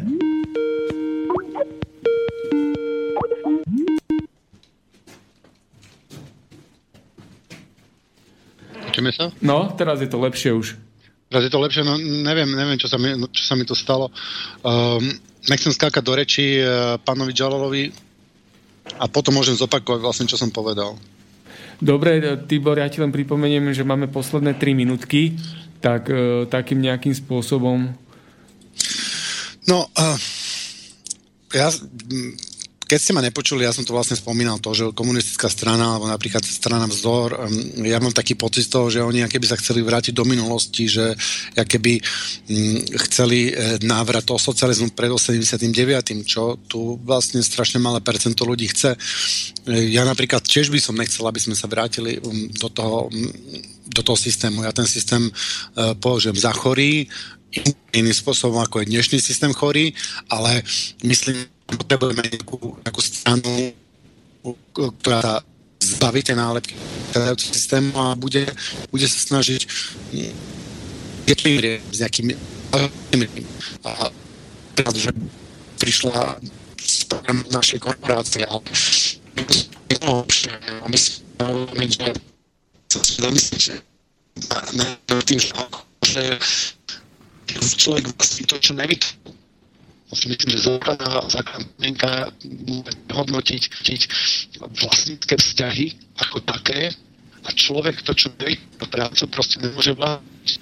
Ako môže niekto vlastniť zem, alebo slnko, alebo vzduch, alebo vodu. Proste dary prírody nie je možné vlastniť. A to je veľmi dôležitá otázka. No a potom... Pán Tibor?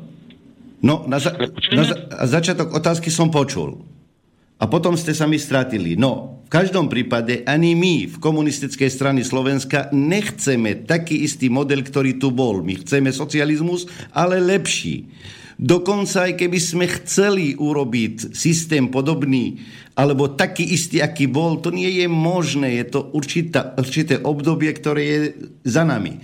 Ale ak si myslíte, za 10 minút, ktoré máme v médiách počas 4 rokoch, z tých 10 minút 30 sekúnd predseda komunistickej strany, aby prezentoval, čo vlastne chce, tak je takmer nie je možné. Skrátka, e, my nie sme v médiách, my e, nemáme ako e, prehovárať k občanom Slovenskej republiky, my nemáme ani finančné možnosti konkurovať, ani nie by som povedal, e, e, e, futbalový klub na nejakej obci, pretože milión sem, milión tam, každá jedna strana, čo včera vznikla a, a dnes už vstupuje do, do, do predvolebnej kampane, verte mi, je to takmer, takmer nemožné, ale v každom prípade E, my si myslíme, že e, toto nemôže byť dôvod našej abdikácie, a naopak vyčínanie kapitalistov každým dnom utvrdzuje u nás vieru v tom, že socialistickej, e, že sociálno spravodlivejšia spoločnosť je možná, že socializmus sa dá dosiahnuť a s celým hrdlom hovoríme, nech žije socializmus zbavený akýchkoľvek deformácií z minulosti. Máme poslednú pol minútku. No, počujete ma? Áno. No tak ima počuť, že ja to eš, ešte raz opakujem. Bude musieť dojsť k prehodnoteniu vlastníctva, súkromného vlastníctva a človek nemôže vlastniť to, čo nebolo vytvorené ľudskou prácou. To je jedna vec. A druhá vec, ja vidím cestu v, novom distribučnom systéme. E, celé to o distribúcie produktov, e, práce a ľudských zdrojov. A pokiaľ dnešný systém 95% peňazí sú tvorené špekuláciou, to znamená, že ten, 90, ten systém distribučný nám žere 95% našej produkcie. E, toto si z tejto rovnice môžeme škrknúť a distribúcia by nás nemala podľa mňa stáť viac než 5% skutočná distribúcia. My musíme prísť s novým distribučným systémom efektívnym, postaveným na nových technológiách a ja by som aj doporučil vzdať sa tej, e, tej starej značky, ktorá je kontraproduktívna, na ktorú bola zameraná e, propaganda a ktorá je sprofanovaná, tá, tá komunistická a vytvoriť nejakú, ja by som to nejakú férovú novú stranu alebo hnutie, ktoré sa dištancuje od toho predošlého systému a jeho chyb. No už technik e, nám ukazuje, že je koniec času, ja len reagujem troma sekundami. E, pán Tibor, v tejto značke KSS je práve schovaný ten kód sociálnej spravodlivosti. My ideme tou cestou e, radikalizovať sa, e, presadiť sa určité hodnoty v spoločnosti pod touto značkou. Inou cestou nevidíme, vidíme e, na vytvorenie ľudového frontu, ktorý by mal obsahovať, alebo do toho by mali vstupovať všetky, by som povedal, radikálno-lavicové strany, hnutie, osoby alebo občanské združenia, ktoré pôsobia na územie Slovenskej republiky. Toto je, toto je náš, by som povedal, naše rozhodnutie a ideme, ideme touto cestou. Um, pán Jalal, ja vám ďakujem za mm, za to, že ste prišli k nám do, do relácie a túto otázku nepovažujem za, za ukončenú. Možno to ešte niekedy, e, dúfam, že to ešte niekedy v budúcnosti rozobereme, ako von sa to oligarchickej slučky. Ďakujem Martinovi, že nám tu namixoval e, muzičku. Ďakujem poslucháčom a poslucháčkám, že nás počúvali. Ospravedlňujem sa, sme to trošku preťahli a teším sa s vami o dva týždne pri e, počúvaní relácie Synergetiku. Ďakujem, do počutia. Vďaka aj na mojej strane, ďakujem pekne za toto pozvanie, za milý rozhovor, ktorý trval dva, dva, dve hodiny.